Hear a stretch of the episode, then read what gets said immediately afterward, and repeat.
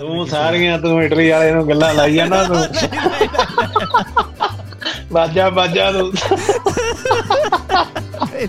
ਮੈਨੂੰ ਇਹ ਵੀ ਸਿਖਾਇਆ ਵਾ ਕਿ ਜਿਹੜੀਆਂ ਤੁਹਾਡੀਆਂ ਗਵਰਨਮੈਂਟਾਂ ਵਾ ਇਹ ਕੋਈ ਹਮਦਰਦ ਨਹੀਂ ਹੈਗੀਆਂ ਇਹ ਨਹੀਂ ਤੁਹਾਡੇ ਵਾਸਤੇ ਸਹੀ ਸੋਚ ਰਹੀਆਂ ਇਹ। ਤੁਹਾਨੂੰ ਇਦਾਂ ਲੱਗਦਾ ਕਿ ਇੰਡੀਅਨ ਬੰਦੇ ਨੂੰ ਜਾਂ ਸਿੰਘ ਬੰਦੇ ਨੂੰ ਜ਼ਿਆਦਾ ਪਿੰਦੇ ਆ? ਆ ਹਾਂ ਸਿੰਘ ਆਫ ਕੋਰਸ ਕੈਨੇਡਾ ਦੇ ਵਿੱਚ ਸਿੰਘ ਆਊਗਾ। ਹੁਣ ਜਿੱਦਾਂ ਕਹਿ ਨਹੀਂ ਦਿੰਦੇ ਯੂਐਸ ਦੇ ਵਿੱਚ ਪਟੇਲ ਨਹੀਂ ਵੜਨ ਦਿੰਦੇ ਛੇਤੀ ਹਨਾ ਪਟੇਲ ਨੂੰ ਵੀਜ਼ਾ ਦਿੰਦੇ।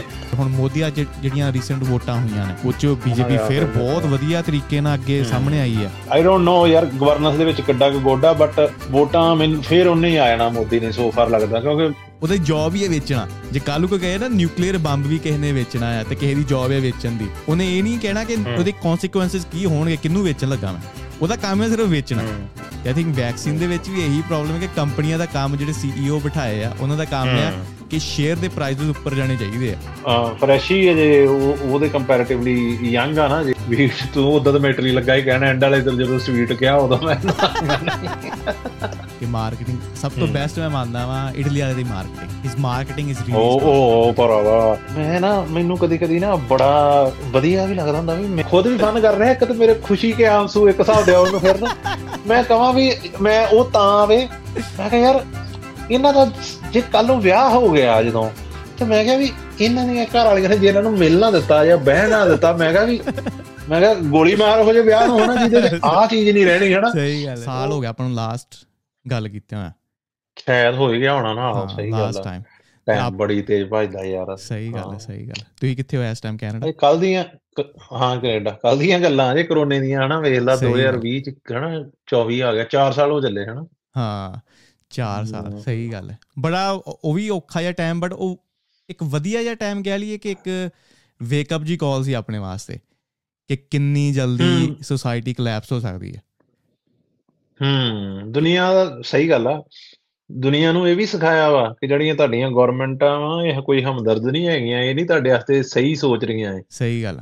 ਉਹ ਆਪ ਆਪਣਾ ਏਜੰਡਾ ਚਲਾ ਰਹੀਆਂ ਸਾਰੀਆਂ ਹੀ ਹੁਣ ਇਸ ਲਈ ਜਿੰਨੂੰ ਵੀ ਮੋਸਟਲੀ ਪੁੱਛ ਲਈਏ ਪਤਾ ਨਹੀਂ ਇਹ ਸਹੀ ਹੈ ਕਿ ਗਲਤ ਮੋਸਟਲੀ ਤੇ ਇਹੋ ਹੀ ਆਂਦੇ ਆ ਵੀ ਐਵੇਂ ਟੀਕੇ ਲਾਤੇ ਹਨਾ ਉਹਨਾਂ 'ਚ ਮੈਂ ਵੀ ਹੁਣ ਇੱਕ ਹੀ ਆ ਮੈਨੂੰ ਲੱਗਦਾ ਹੁੰਦਾ। ਵੀ ਨਹੀਂ ਸੀ ਲੋੜ ਐਵੇਂ ਤਿੰਨ ਤਿੰਨ ਚਾਰ ਚਾਰ ਠੋਕ ਮਾਰੇ ਉਹਨਾਂ ਨੇ ਹਨਾ ਹਾਂ ਆਸਟ੍ਰੇਲੀਆ ਦੇ ਵਿੱਚ ਜਿਹੜੀ ਡਿਕਟੇਟਰਸ਼ਿਪ ਦੇਖੀ ਨਾ ਸਭ ਤੋਂ ਭੈੜਾ ਮੈਨੂੰ ਆਸਟ੍ਰੇਲੀਆ ਦਾ ਚਲੋ ਨਿਊਜ਼ੀਲੈਂਡ ਦੇ ਵਿੱਚ ਵੀ ਇਹ ਕੰਮ ਰਿਹਾ ਕਿ ਧੱਕੇ ਨਾਲ ਉਹਨਾਂ ਟੀਕੇ ਲਾਏ ਆਸਟ੍ਰੇਲੀਆ ਦੇ ਵਿੱਚ ਤੇ। ਬਿਲਕੁਲ ਹੀ ਜਿਹੜੇ ਟੌਪ ਦੇ ਪਲੇਅਰ ਸੀ ਇੱਕ ਟੈਨਿਸ ਪਲੇਅਰ ਸੀ ਕਿ ਜੋਕੋਵਿਚ ਉਹਦਾ ਨਾਂ ਕਿ ਉਹਨੇ ਕਿਹਾ ਕਿ ਆਹੋ ਇਥੋਂ ਸਰਬੀਆ ਦਾ ਹੀ ਉਹ ਮੁੰਡਾ ਉਹਨ- ਖੇਡਣ ਨਹੀਂ ਦਿੱਤਾ ਉਹਨੂੰ ਕਰਤਾ ਸੀ ਨਾ ਉਹ ਕਹਿੰਦੇ ਕਿ ਹੁਣ ਇੰਨਾ ਫਿੱਟ ਬੰਦਾ ਜਿਹਨੇ ਆਪਣਾ ਪੂਰਾ ਧਿਆਨ ਰੱਖਿਆ। ਕਿ ਤੇਰੀ ਫਿਟਨੈਸ ਨਾਲ ਸਾਨੂੰ ਕੇਅਰ ਨਹੀਂ ਕਿਉਂਕਿ ਸਾਡੇ ਆਰਡਰ ਨੇ ਤੈਨੂੰ ਟੀਕਾ ਲੱਗਣਾ। ਚਾਹੀਦਾ ਫਿਰ ਇਹ ਇੱਕ ਗੱਲ ਰਹੀ ਫਿਰ ਇਹ ਵੀ ਗੱਲ ਰਹੀ ਕਿ ਪਹਿਲਾਂ ਉਹਨਾਂ ਨੇ ਕਿਹਾ ਕਿ ਸਾਨੂੰ ਟਰਸਟ ਕਰੋ ਗਵਰਨਮੈਂਟ ਕਹਿੰਦੀ ਸਾਨੂੰ ਟਰਸਟ ਕਰੋ ਟੀਕੇ ਵਧੀਆ ਚੀਜ਼ ਤੁਹਾਡੇ ਵਾਸਤੇ ਹੁਣ ਪੈਂਡੈਮਿਕ। ਇਦਾਂ ਦੀ ਚੀਜ਼ ਹੈ ਕਿ ਤੁਹਾਨੂੰ ਨਹੀਂ ਪਤਾ ਕਦੋਂ ਆ ਜਾਣਾ ਹੁਣ। ਇੱਕ ਪੈਂਡੈਮਿਕ ਹੋਇਆ ਆਪਾਂ ਨੂੰ ਲੱਗਾ ਕਿ ਯਾਰ ਸਾਨੂੰ ਬੇਵਕੂਫ ਬਣਾਤਾ ਕਿ ਟੀਕੇ ਸਾਨੂੰ ਲਵਾਤੇ। ਹੁਣ ਅਗਲੀ ਵਾਰੀ ਸਮਝੋ ਕੋਈ ਰੀਅਲ ਪੈਂਡੈਮਿਕ ਆਉਂਦਾ ਹੈ ਤੇ ਫਿਰ। ਕਹਿੰਦੇ ਵੀ ਹੁਣ ਟੀਕੇ ਇਹ ਜਿਹੜੇ ਹੁਣ ਦੇਣ ਲੱਗੇ ਆ ਤੁਹਾਨੂੰ ਇਹ ਸਹੀ ਟੀਕੇ ਆ ਆਪਣਾ ਟਰਸਟ ਹੁਣ ਉੱਠ ਗਿਆ ਹਾਂ। ਆਗਣ ਨਹੀਂ ਨਹੀਂ ਹੁਣ ਉਹ ਪਹਿਲੀ ਵਾਰੀ 4 ਸਾਲ ਸਾਨੂੰ ਤੁਹਾਨੂੰ ਬੇਵਕੂਫ ਬਣਾਇਆ ਸਾਨੂੰ ਹੁਣ ਅਗਲੀ ਵਾਰੀ ਬੇਵਕੂਫ ਨਹੀਂ ਬੰਨਾ ਇਹ ਉਹ ਇੱਕ ਰਿਸਕ ਜਿਹਾ ਮੈਨੂੰ ਲੱਗਦਾ ਹੈ। ਕਿ ਇਹ ਹੋ ਸਕਦਾ ਹੈ ਹੂੰ ਨਹੀਂ ਵਾਕਿਆ ਸਹੀ ਗੱਲ ਆ ਤੇਰੀ ਵੀ ਕੱਲ ਨੂੰ ਕੋਈ ਰੀਅਲ ਆ ਗਿਆ ਲੋਕਾਂ ਨੇ ਤਾਂ ਹੁਣ ਜੋ ਪਿਛਲੇ ਵਾਰ ਹੋਇਆ ਯਕੀਨ ਹੀ ਨਹੀਂ ਕਰਨਾ ਕਿੰਨੇ ਟੀਕਾ। ਲਵਾਉਣਾ ਕਹਿਣਾ ਗੋਲੀ ਮਾਰੋ ਤੇ ਹੁਣ ਜਿਹੜੇ ਟੀਕੇ ਪ੍ਰੋਬਲਮ ਵੀ ਲੱਗੇ ਹੈਗੀਆਂ ਮੇਰੀ ਮੰਮੀ ਨੂੰ ਆ ਮੇਰੇ ਮੰਮੀ ਨੂੰ ਜਦੋਂ ਦੇ ਉਹਨਾਂ ਦੇ ਲੱਗੇ ਆ ਉਹਨਾਂ ਨੂੰ ਕਦੀ ਇਹ ਨਹੀਂ ਸੀ ਉਹਨਾਂ ਨੂੰ ਖੰਗ ਜੀ ਆਲਵੇਜ਼ ਹਨਾ ਥੋੜਾ ਥੋੜਾ ਉਹ ਉਸ ਤੋਂ ਬਾਅਦ ਕਦੀ ਠੀਕ ਹੀ ਨਹੀਂ ਹੋਏ ਸੋ ਫਾਰ ਅੱਜ ਅਜੇ ਤੱਕ ਦਵਾਈ ਚੱਲੀ ਜਾਂਦੀ ਆ ਸਾਰਾ ਕੁਝ ਕਰੀ ਜਾਂਦੇ ਬਟ ਉਹ ਨਹੀਂ ਦੋ ਦੋ ਐਗਜ਼ਾਮਪਲਾਂ ਮੇਰੀ। ਰੀਅਲ ਲਾਈਫ 'ਚ ਵੈਕਸੀਨ ਇੰਜਰੀ ਦੀਆਂ ਹੁਣ। ਵੈਕਸੀਨ ਦਾ ਇਦਾਂ ਹੈ ਕਿ। ਤੁਹਾਨੂੰ ਕੋਈ ਵੀ ਤੁਹਾਡੇ ਕੈਮੀਕਲ ਬਾਡੀ 'ਚ ਪਾਇਆ ਜਾਵੇ ਨਾ ਚਲੋ ਮੈਂ ਐਕਸਪਰਟ ਨਹੀਂ ਹੈਗਾ। ਇਹ 10 ਸਾਲ ਬਾਅਦ ਜਾਂ 15 ਸਾਲ ਬਾਅਦ ਇਹ ਲੌਂਗ ਟਰਮ ਇਫੈਕਟ ਦਿਖਦੇ ਆ ਬੜੇ ਲੋਕਾਂ ਨੂੰ ਵੈਕਸੀਨ ਤੋਂ ਬਾਅਦ ਨਾ ਫੇਸ ਪੈਰਾਲਾਈਜ਼ ਹੋਇਆ ਉਹਨਾਂ ਚੋਂ ਮੈਂ ਵੀ ਇੱਕ ਆ। ਕਿ ਮੇਰਾ 6 ਮਹੀਨੇ ਫੇਸ ਨਹੀਂ ਚੱਲਿਆ ਇੱਕ ਸਾਈਡ ਮੇਰੀ ਅੱਛਾ। ਬੰਦ ਹੋ ਗਈ ਸੀ। ਰੀਲੀ ਅੱਛਾ ਤੇ ਇਹ ਤਾਂ ਪਤਾ ਹੀ ਨਹੀਂ ਹੈ। ਹਾਂ ਉਹ ਟਾਈਮ ਬੜਾ ਔਖਾ ਗਿਆ।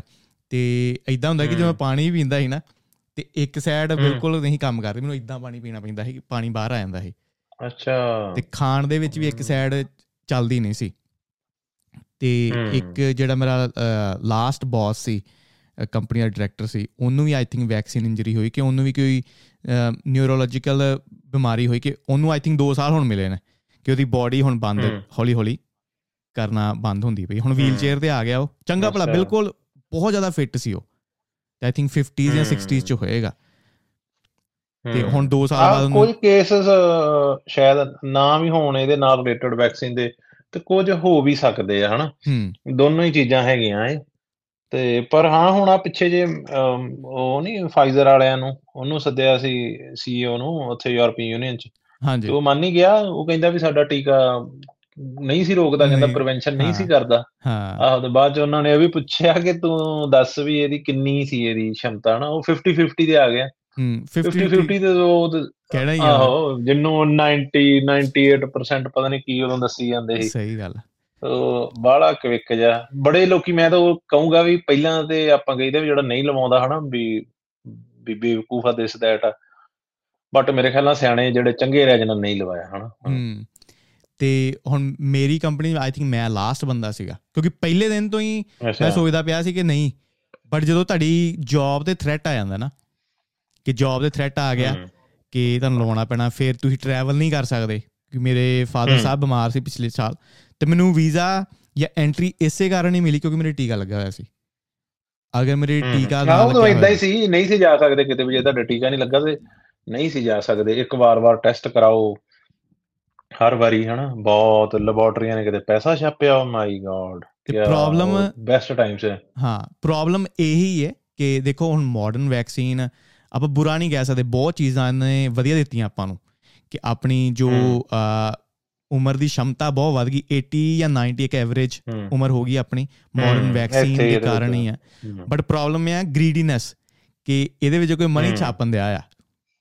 ਉੱਥੇ ਪ੍ਰੋਬਲਮ ਆ ਜਾਂਦੀ ਕਿ ਹੁਣ ਜਿੰਨੇ ਵੇਚਣੀਆਂ ਉਹਦੀ ਜੌਬ ਹੀ ਹੈ ਵੇਚਣਾ ਕਿ ਹੁੱਕ ਔਰ ਬਾਈ। ਕਰੁੱਕ ਜੇ ਕੱਲੂ ਕੋ ਕਹੇ ਨਾ ਨਿਊਕਲੀਅਰ ਬੰਬ ਵੀ ਕਿਸੇ ਨੇ ਵੇਚਣਾ ਆ ਤੇ ਕਿਸੇ ਦੀ ਜੌਬ ਹੈ ਵੇਚਣ ਦੀ ਉਹਨੇ ਇਹ ਨਹੀਂ ਕਹਿਣਾ ਕਿ ਉਹਦੇ ਕਨਸੀਕੁਐਂਸਸ ਕੀ ਹੋਣਗੇ ਕਿੰਨੂੰ ਵੇਚਣ ਲੱਗਾ ਮੈਂ। ਉਹਦਾ ਕੰਮ ਹੈ ਸਿਰਫ ਵੇਚਣਾ। ਤੇ ਆਈ ਥਿੰਕ ਵੈਕਸੀਨ ਦੇ ਵਿੱਚ ਵੀ ਇਹੀ ਪ੍ਰੋਬਲਮ ਹੈ ਕਿ ਕੰਪਨੀਆਂ ਦਾ ਕੰਮ ਜਿਹੜੇ ਸੀਈਓ ਬਿਠਾਏ ਆ ਉਹਨਾਂ ਦਾ ਕੰਮ ਹੈ। ਕਿ ਸ਼ੇਅਰ ਦੇ ਪ੍ਰਾਈਸ ਉੱਪਰ ਜਾਣੇ ਚਾਹੀਦੇ ਆ ਜਿੱਦਾਂ ਮਰਜ਼ੀ ਆਉਣ। ਆ। ਤੇ ਉੱਥੇ ਆਈ ਥਿੰਕ ਜਿਹੜਾ ਕਨਫਲਿਕਟ। ਆਉਂਦਾ ਨਾ ਉਹਦੀ ਹੀ ਮੇਨ ਪ੍ਰੋਬਲਮ ਆਪਾਂ ਨੂੰ। ਹਾਂ। ਤਾਂ। ਤੇ ਹੁਣ ਜਦੋਂ ਤੁਸੀਂ ਘੁੰਮਦੇ ਹੋ ਭਾਜੀ ਦੁਨੀਆ ਹੁਣ ਕੀ ਚੇਂजेस ਹਮ। ਲੱਗਦੇ ਆ ਕਿ ਕੋਵਿਡ ਤੋਂ ਬਾਅਦ ਹੁਣ ਦੁਨੀਆ ਰਿਲੈਕਸ ਹੋ ਗਈ ਆ ਹਜੇ ਵੀ ਕੁਝ ਇਦਾਂ ਦੇ ਬੇਵਕੂਫ ਹੈਗੇ ਆ ਕਿ ਮਾਸਕ ਤੁਸੀਂ ਦੇਖੋਗੇ ਆਸੇ-ਪਾਸੇ ਇਦਾਂ ਦੇ ਹੈਗੇ ਕੇਸਿਸ ਨਹੀਂ ਨਹੀਂ ਬਹੁਤ ਰੇਅਰ ਮਿਲਦੇ ਆ ਬਟ ਲੋਕਾਂ ਨੂੰ ਆਈ ਆਈ ਡੋਨਟ ਨੋ ਪਹਿਲਾਂ ਨਾ ਥੋੜਾ ਜਿਹਾ ਕਿਸੇ ਨੂੰ ਖੰਘ ਰੇਸ਼ਾ ਵੀ ਲੱਗਾ ਹੁੰਦਾ ਸੀ ਤੇ ਉਹ ਮਾਸਕ ਮੂਸਕ ਨਹੀਂ ਪਾਉਂਦਾ ਹੁਣ ਲੋਕੀ ਕਿਸੇ ਨੂੰ ਇਹੋ ਜਿਹਾ ਹੋ ਜੇ ਕੁਛ ਤੇ ਲੋਕੀ ਮਾਸਕ ਵਗੈਰਾ ਪਾਉਂਦੇ ਆ ਹੁਣ ਇੰਨਾ ਕੁ ਉਹ ਉਹੀ ਪਾਉਣਗੇ ਮੰਨ ਲਾ ਵੀ ਫਲਾਈਟ ਦੇ ਵਿੱਚ ਆਪਾਂ ਟਰੈਵਲ ਕਰਦੇ ਪਏ ਕਿਸੇ ਨੂੰ ਖੰਘ ਲੱਗੀ ਆ ਤੇ ਉਹ ਆਪ ਹੀ ਇhtiyatਨ ਮਾਸਕ ਮਾਸਕ ਹੁਣ ਕਰੋਨਾ ਕਰਕੇ ਪਾਉਣ ਵਾਲੇ ਤੇ ਮੇਬੀ ਬਹੁਤ ਬਹੁਤ ਘੱਟ ਹੋਣਗੇ ਹੁਣ ਬਟ ਹਾਂ ਮਾਸਕ ਦੀ ਵਰਤੋਂ ਵੱਧ ਗਈ ਉਸ ਤੋਂ ਬਾਅਦ। ਹੂੰ। ਹਾਂ। ਹੂੰ। ਅੱਗੇ ਨਹੀਂ ਸੀ ਬਿਫੋਰ ਕਰੋਨਾ ਨਹੀਂ ਸੀ ਆਪਾਂ ਇੰਨਾ ਦੇਖੀਦਾ ਹੁੰਦਾ ਹੁਣ ਜ਼ਰੂਰ ਹੈ ਚੀਜ਼। ਠੀਕ ਹੈ ਪਲੇਨਸ ਦੇ ਵਿੱਚ ਵੀ ਹਜੇ ਵੀ ਮਾਸਕ ਹੈਗੇ ਆ। ਨਹੀਂ ਉਹ ਕੰਪਲਸਰੀ ਤੇ ਕਿਤੇ ਵੀ ਨਹੀਂ ਹੈਗਾ। ਕੋਈ ਇੱਕ ਅੱਧਾ ਇੱਕ ਅੱਧੀ ਸੀਟ ਵਾਲਾ ਹੁੰਦਾ ਜਾਂ ਇੱਕ ਦੋ ਜਣੇ ਜਿੱਦਾਂ ਮੈਂ ਕਿਹਾ ਨਾ ਕਈ ਉਹੋ ਜਿਹੇ ਹੁੰਦੇ ਵੀ ਆ ਹੁਣ ਕਈਆਂ ਨੂੰ ਇੰਨਾ ਕੁ ਆ ਗਈ ਵੀ ਓਕੇ ਵੀ ਇਹ ਸਾਡੇ ਜਿਹੜੇ ਮੂੰਹ ਚੋਂ ਨਾਸਾਂ ਚੋਂ ਜੀਵਾਣੂ ਜਿਹੇ ਨਿਕਲਦੇ ਟਰੈਵਲ ਕਰਦੇ ਆ। ਹੁਣ ਕਈ ਉਹੋ ਜਿਹੇ ਬੁੱਢੇ ਆ ਉਹਨਾਂ ਨੂੰ ਪਤਾ ਯਾਰ ਵੀ ਜਾਂ ਕਈ ਤੇ ਬੜੇ ਐਲੀਟ ਜਿਹੇ ਹੁੰਦੇ ਨਾ ਰਿਚ ਜਿਹੇ ਨਹੀਂ ਹੁੰਦੇ ਗੋਰੇ ਜਿਹੜੇ ਹਨਾ ਵੀ ਉਹ। ਹਰੇਕ ਨੂੰ ਸਮਝਦੇ ਵੀ ਇਹ। ਬੇਵਕੂਫ ਆ ਸਾਰੇ। ਜਾਂ ਉਹੋ ਜਿਹੇ ਕਿਸੇ ਦੇ ਕਦੇ ਨੇ ਮਾਸਕ ਲਾਇਆ ਹੁੰਦਾ ਵਾ ਜਾਂ ਕਿਸੇ ਬਿਮਾਰ ਬਮੂਰ ਨੇ। ਹਾਂ। ਇਹ ਚੱਕਰ ਹੈ ਸਹੀ ਹੈ। ਤੇ ਹੁਣ ਕਿੰਨੀ ਵਾਰੀ ਤੁਸੀਂ ਕੈਨ- ਕੈਨੇਡਾ ਚ ਪਹੁੰਚੇ? ਤੀਜੀ ਚੌਥੀ ਜਾਂ ਪੰਜਵੀਂ ਵਾਰੀ? ਨਹੀਂ ਪਾਪਾ ਜਿੰਮੀ ਯਾਰੀ ਆਇਆ ਉਹ ਹਾਂ ਮੈਨੂੰ ਨਹੀਂ ਪਤਾ। ਮੈਨੂੰ ਤੇ 에어ਪੋਰਟ ਦੇ ਕੇ ਘੇਰ ਲਿਆ ਭਰਾਵਾ ਉਹਨਾਂ ਨੇ। ਉਹਨਾਂ ਨੇ ਮੈਨੂੰ ਚੇਤੇ ਦਿਵਾਇਆ। ਕੀ ਉਹ ਹੋਇਆ ਬੜਾ ਨਾ ਉਹ ਡੇਢ ਕੁ ਸਾਲ ਦੇ ਵਿੱਚ ਡੇਢ ਸਾਲ ਵੀ ਨਹੀਂ ਮੈਨੂੰ ਮੈਂ ਡੇਢ ਸਾਲ ਚ ਸਾਲ ਦੇ ਪੰਜ ਵਾਰੀ ਆ ਗਿਆ ਹਨਾ। ਮੈਂ ਆਇਆ ਹਾਂ ਪਿਛਲੇ ਮਹੀਨੇ ਆਇਆ ਹਾਂ ਅਕਤੂਬਰ ਦੇ ਵਿੱਚ। ਅੱਛਾ। ਹਨਾ ਤੇ ਦਸੰਬਰ ਮੈਂ ਅਕਤੂਬਰ ਚ ਆਇਆ ਹਾਂ ਤੇ ਮੈਂ ਉਦੋਂ ਮੇਰਾ ਪਲਾਨ ਸੀ ਜ਼ਿਆਦਾ ਟਾਈਮ ਰਹਿਣ ਦਾ ਜਿਹੜਾ ਮੈਂ ਹੁਣ ਸੋਚਿਆ ਰਹਿਣ ਦਾ। ਤੇ ਉਹ ਇੱਕ ਯਾਰ ਦੋਸਤ ਦਾ ਵਿਆਹ ਸੀ ਤੇ ਪਹਿਲਾਂ ਮੈਂ ਸੋਚਦਾ ਸੀ ਕਿ ਮੈਂ ਰਹਿਣ ਦਾ ਹਨਾ। ਮੈਂ ਕੰਟੀਨਿਊ ਕਰਦਾ। ਉਹ ਮੈਨੂੰ ਵਿਆਹ ਕਰਕੇ ਮੁੰਡਾ ਕਹਿੰਦਾ ਨਹੀਂ ਆਪਾਂ ਜਾਣੇ ਜਾਣਾ। ਮੈਂ ਕਿਹਾ ਚਲ ਠੀਕ ਹੈ ਚੱਲਦੇ ਹਨਾ। ਉਹ ਵਿਆਹ ਤੇ ਗਏ ਆ ਤੇ ਉਹ ਮੈਂ ਵਿਆਹ ਮੁਕਾ ਕੇ ਤੇ ਫਿਰ ਵਾਪਸ ਆ ਗਿਆ ਮੈਂ ਫਿਰ ਵਾਪਸ ਆ ਗਿਆ। ਉਹ ਫਿਰ ਵੇਖਦੇ ਆ ਨਾ ਵੀ ਕਿਉਂਕਿ ਮੈਂ ਤੇ। ਭਰਾਵਾ ਬੜੇ ਸ਼ੋਅ ਦੇਖੇ ਪਏ ਨਾ 에어ਪੋਰਟ ਸਿਕਿਉਰਿਟੀ ਵਾਲੇ ਦਿਸ ਦੈਟ ਹਾਂਜੀ। ਮੈਨੂੰ ਮੈਨੂੰ 90% ਮੈਂ ਸ਼ੋਰ ਸੀ ਕਿ ਇਸ ਵਾਰੀ ਮੇਰੀ। ਇਮੀਗ੍ਰੇਸ਼ਨ ਤਗੜੀ ਹੋਣੀ ਹੈ। ਘੇਰ ਲੈਣਾ ਹਨਾ ਕਿਉਂਕਿ ਉਹ ਉਹ- ਜਿੱਦਾਂ ਮੈਂ ਉਹ ਵੇਖ ਵੇਖ ਕੇ ਉਹੋ ਜਿਹੇ ਪ੍ਰੋਗਰਾਮ ਉਹਨਾਂ ਤੋਂ ਵੇਖਿਆ ਕਿ ਉਹ ਜਿਹੜਾ ਫ੍ਰੀਕੁਐਂਟ ਟਰੈਵਲਰ। ਹੁੰਦਾ ਨਾ ਬਹੁਤ ਜ਼ਿਆਦਾ ਐਵੇਂ ਇੱਕ ਅੱਧੀ ਵਾਰੀ ਉਹ ਉਹਨੂੰ ਰੋਕ ਲੈਂਦੇ ਵੀ ਜਾਂ ਤੇ ਇਧਰ ਇਹ ਨਸ਼ਾ ਸਮਗਲ ਕਰ ਰਿਹਾ ਵਾ ਲਿਆ ਰਿਹਾ ਵਾ ਜਿਹੜੇ। ਰੂਟ ਤੇ ਹੂੰ ਤੇ ਜਾਂ ਕੋਈ ਨਾ ਕੋਈ ਇਹਨਾਂ ਨੂੰ ਹੁੰਦਾ ਵੀ ਇਹਨੂੰ ਰੋਕਣਾ ਵਾ ਐ ਕਿ ਮੈਂ ਗਿਆ ਤੇ ਇਮੀਗ੍ਰੇਸ਼ਨ ਤੇ ਉਦੋਂ ਮੈਂ ਸਟੋਰੀ ਕੀਤੀ ਰਿਕਾਰਡ ਸਾਰੀ ਇਮੀਗ੍ਰੇਸ਼ਨ ਤੇ ਗਿਆ ਤਾਂ ਮੈਨੂੰ ਕਹਿੰਦੇ ਵੀ ਕਿਹੜੇ ਕੰਮ ਨੂੰ ਆਇਆ? ਮੈਂ ਕਿਹਾ ਜੀ ਮੈਂ ਘੁੰਮਣ ਫਿਰਨ। ਕੀ ਘੁੰਮਣਾ? ਮੈਂ ਕਿਹਾ ਵੀ ਮੈਂ ਇਦਾਂ ਇਦਾਂ ਦੋ ਚਾਰ ਥਾਵਾਂ ਦੱਸਤੀਆਂ। ਮੈਂ ਕਿਹਾ ਮੈਂ ਇਦਾਂ ਵਾਂ। ਮੈਂ ਕਿਹਾ ਜ਼ਿਆਦਾ ਬਟ ਰਿਮੋਟ ਏਰੀਆਸ ਮੈਂ ਕੀ ਘੁੰਮਣਾ ਵਾ ਕੈਨੇਡਾ ਦੇ।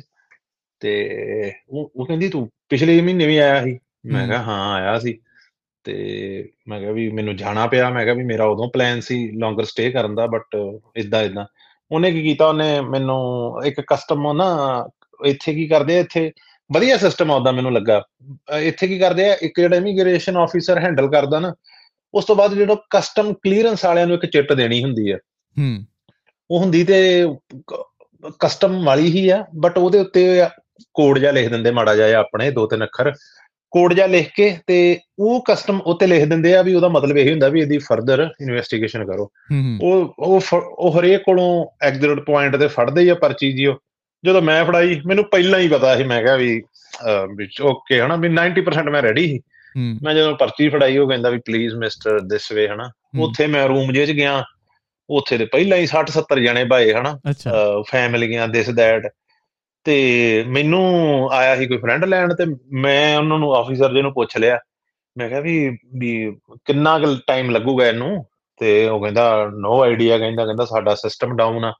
ਤੇ ਮੈਂ ਕਿਹਾ ਸੌਰੀ ਵੀ ਮੈਨੂੰ ਕੋਈ ਪਿਕ ਕਰਨਾ ਹੈ ਫਿਰ ਮੈਂ ਉਹਨੂੰ ਇਨਫੋਰਮ ਕਰ ਦੂੰਗਾ। ਹੂੰ। ਕਹਿੰਦਾ ਵੀ ਸਾਰੇ ਲੋਕੀ ਵੇਟ ਕਰ ਹੀ ਰਹੇ ਆ ਹਨਾ। ਹੂੰ, ਮੈਂ ਕਿਹਾ ਠੀਕ ਆ ਭਰਾਵਾ ਬਹਿ ਜਾਂਦੇ ਆ ਉਹ। ਹੂੰ। ਫਿਰ ਬਹਿ ਗਿਆ ਫਿਰ ਭਰਾਵਾ ਉਹੀ ਮੇਰੀ ਜਦੋਂ ਵਾਰੀ ਆਈ ਆਵਾਜ਼ ਜੀ ਮਾਰੀ ਉਹਨਾਂ ਨੇ ਪਾਸਪੋਰਟ ਉਦੋਂ ਹੀ ਰੱਖ ਲਿਆ ਸੀ। ਫਿਰ ਆਵਾਜ਼ ਮਾਰੀ ਕਹਿੰਦੇ ਵੀ ਹਾਜ਼ਰ ਹੋ ਤੇ ਆਪਾਂ ਗਏ ਤੇ ਫਿਰ ਉਹੀ ਸਵਾਲ ਜਵਾਬ ਹਨਾ ਕਿਉਂ ਆਇਆ ਦਿਸ ਦੈਟ ਫਿਰ ਮੈਂ ਦੱਸਿਆ ਮੈਂ ਮੈਂ ਘੁੰਮਣਾ ਵਾਂ ਤੇ ਕਿੱਥੇ ਘੁੰਮਣਾ ਦਿਸ ਦੈਟ ਉਹ ਰੱਬ ਸਬੱਬੀ ਮੇਰੇ ਕੱਪੜੇ ਵੀ ਮੈਂ ਆਹੀ ਉਹ ਗੱਡੀ 'ਚ ਘੁੰਮਦੇ ਆਏ ਸੀ। ਉਹ ਮੇਰੇ ਗੰਦੇ ਟਰੈਕਿੰਗ ਵਾਲੇ ਸ਼ੂਜ਼ ਦਿਸ ਦੈਟ ਹਨਾ ਥੋੜੇ। ਬਹੁਤ ਕੱਪੜੇ ਧੋਣ ਵਾਲੇ। ਕਹਿੰਦੇ ਬੈਗ ਖੋਲਣਾ ਬੈਗ ਖੋਲਿਆ ਬੈਗ ਦੇ ਵਿੱਚ ਵੀ ਉਹੀ ਮੈਂ ਕਿਹਾ ਗੰਦੇ ਆ ਕੱਪੜੇ ਮੇਰੇ। ਮੈਂ ਮੈਂ ਹਮ। ਧੋਤੇ ਨਹੀਂਗੇ ਹੂੰ ਵੀ ਮੈਂ ਆਲਰੇਡੀ ਕਿਸੇ ਟ੍ਰਿਪ ਤੋਂ ਆ ਰਿਹਾ ਹਾਂ ਉਹਨਾਂ ਨੇ ਚੱਕ ਚੁੱਕ ਕੀਤਾ। ਵਿੱਚੋਂ ਇੱਕ ਡਾਇਰੀ ਨਿਕਲ ਆਈ ਭਰਾਵਾ। ਡਾਇਰੀ ਹੀ ਉਹ ਮੇਰੀ ਤੇ ਡਾਇਰੀ ਤੇ ਮੈਂ ਲਿਖਿਆ ਸੀ ਹਿਸਾਬ ਕਿਤਾਬ ਜਿਹੜੇ ਪਿੱਛੇ ਜੇ ਯੂਰਪ ਘੁੰਮਣ ਨਹੀਂ ਆਏ ਵੀਰ। ਤੇ ਉਹ ਉਹਨਾਂ ਦਾ ਹਿਸਾਬ ਕਿਤਾਬ ਸੀ ਵੀ ਇਹਨੇ ਪੈਸੇ ਰਿਜ਼ਰਵੇਸ਼ਨ ਦੇਤੀ ਇਹਨੇ ਪੂਰੇ ਪੇ ਕਰਤੇ। ਤੇ ਉਹ number Canada U S A ਦੇ ਕੁਝ ਵਿੱਚੋਂ। ਕਹਿੰਦੇ ਵੀ ਤੂੰ ਇੱਥੇ ਕੰਮ ਕਰਨ ਆਉਣਾ ਵੀ ਆ ਤੂੰ ਪੈਸੇ ਕਿਹੜੇ ਚੀਜ਼ ਦੇ ਲਿਖੇ ਆ?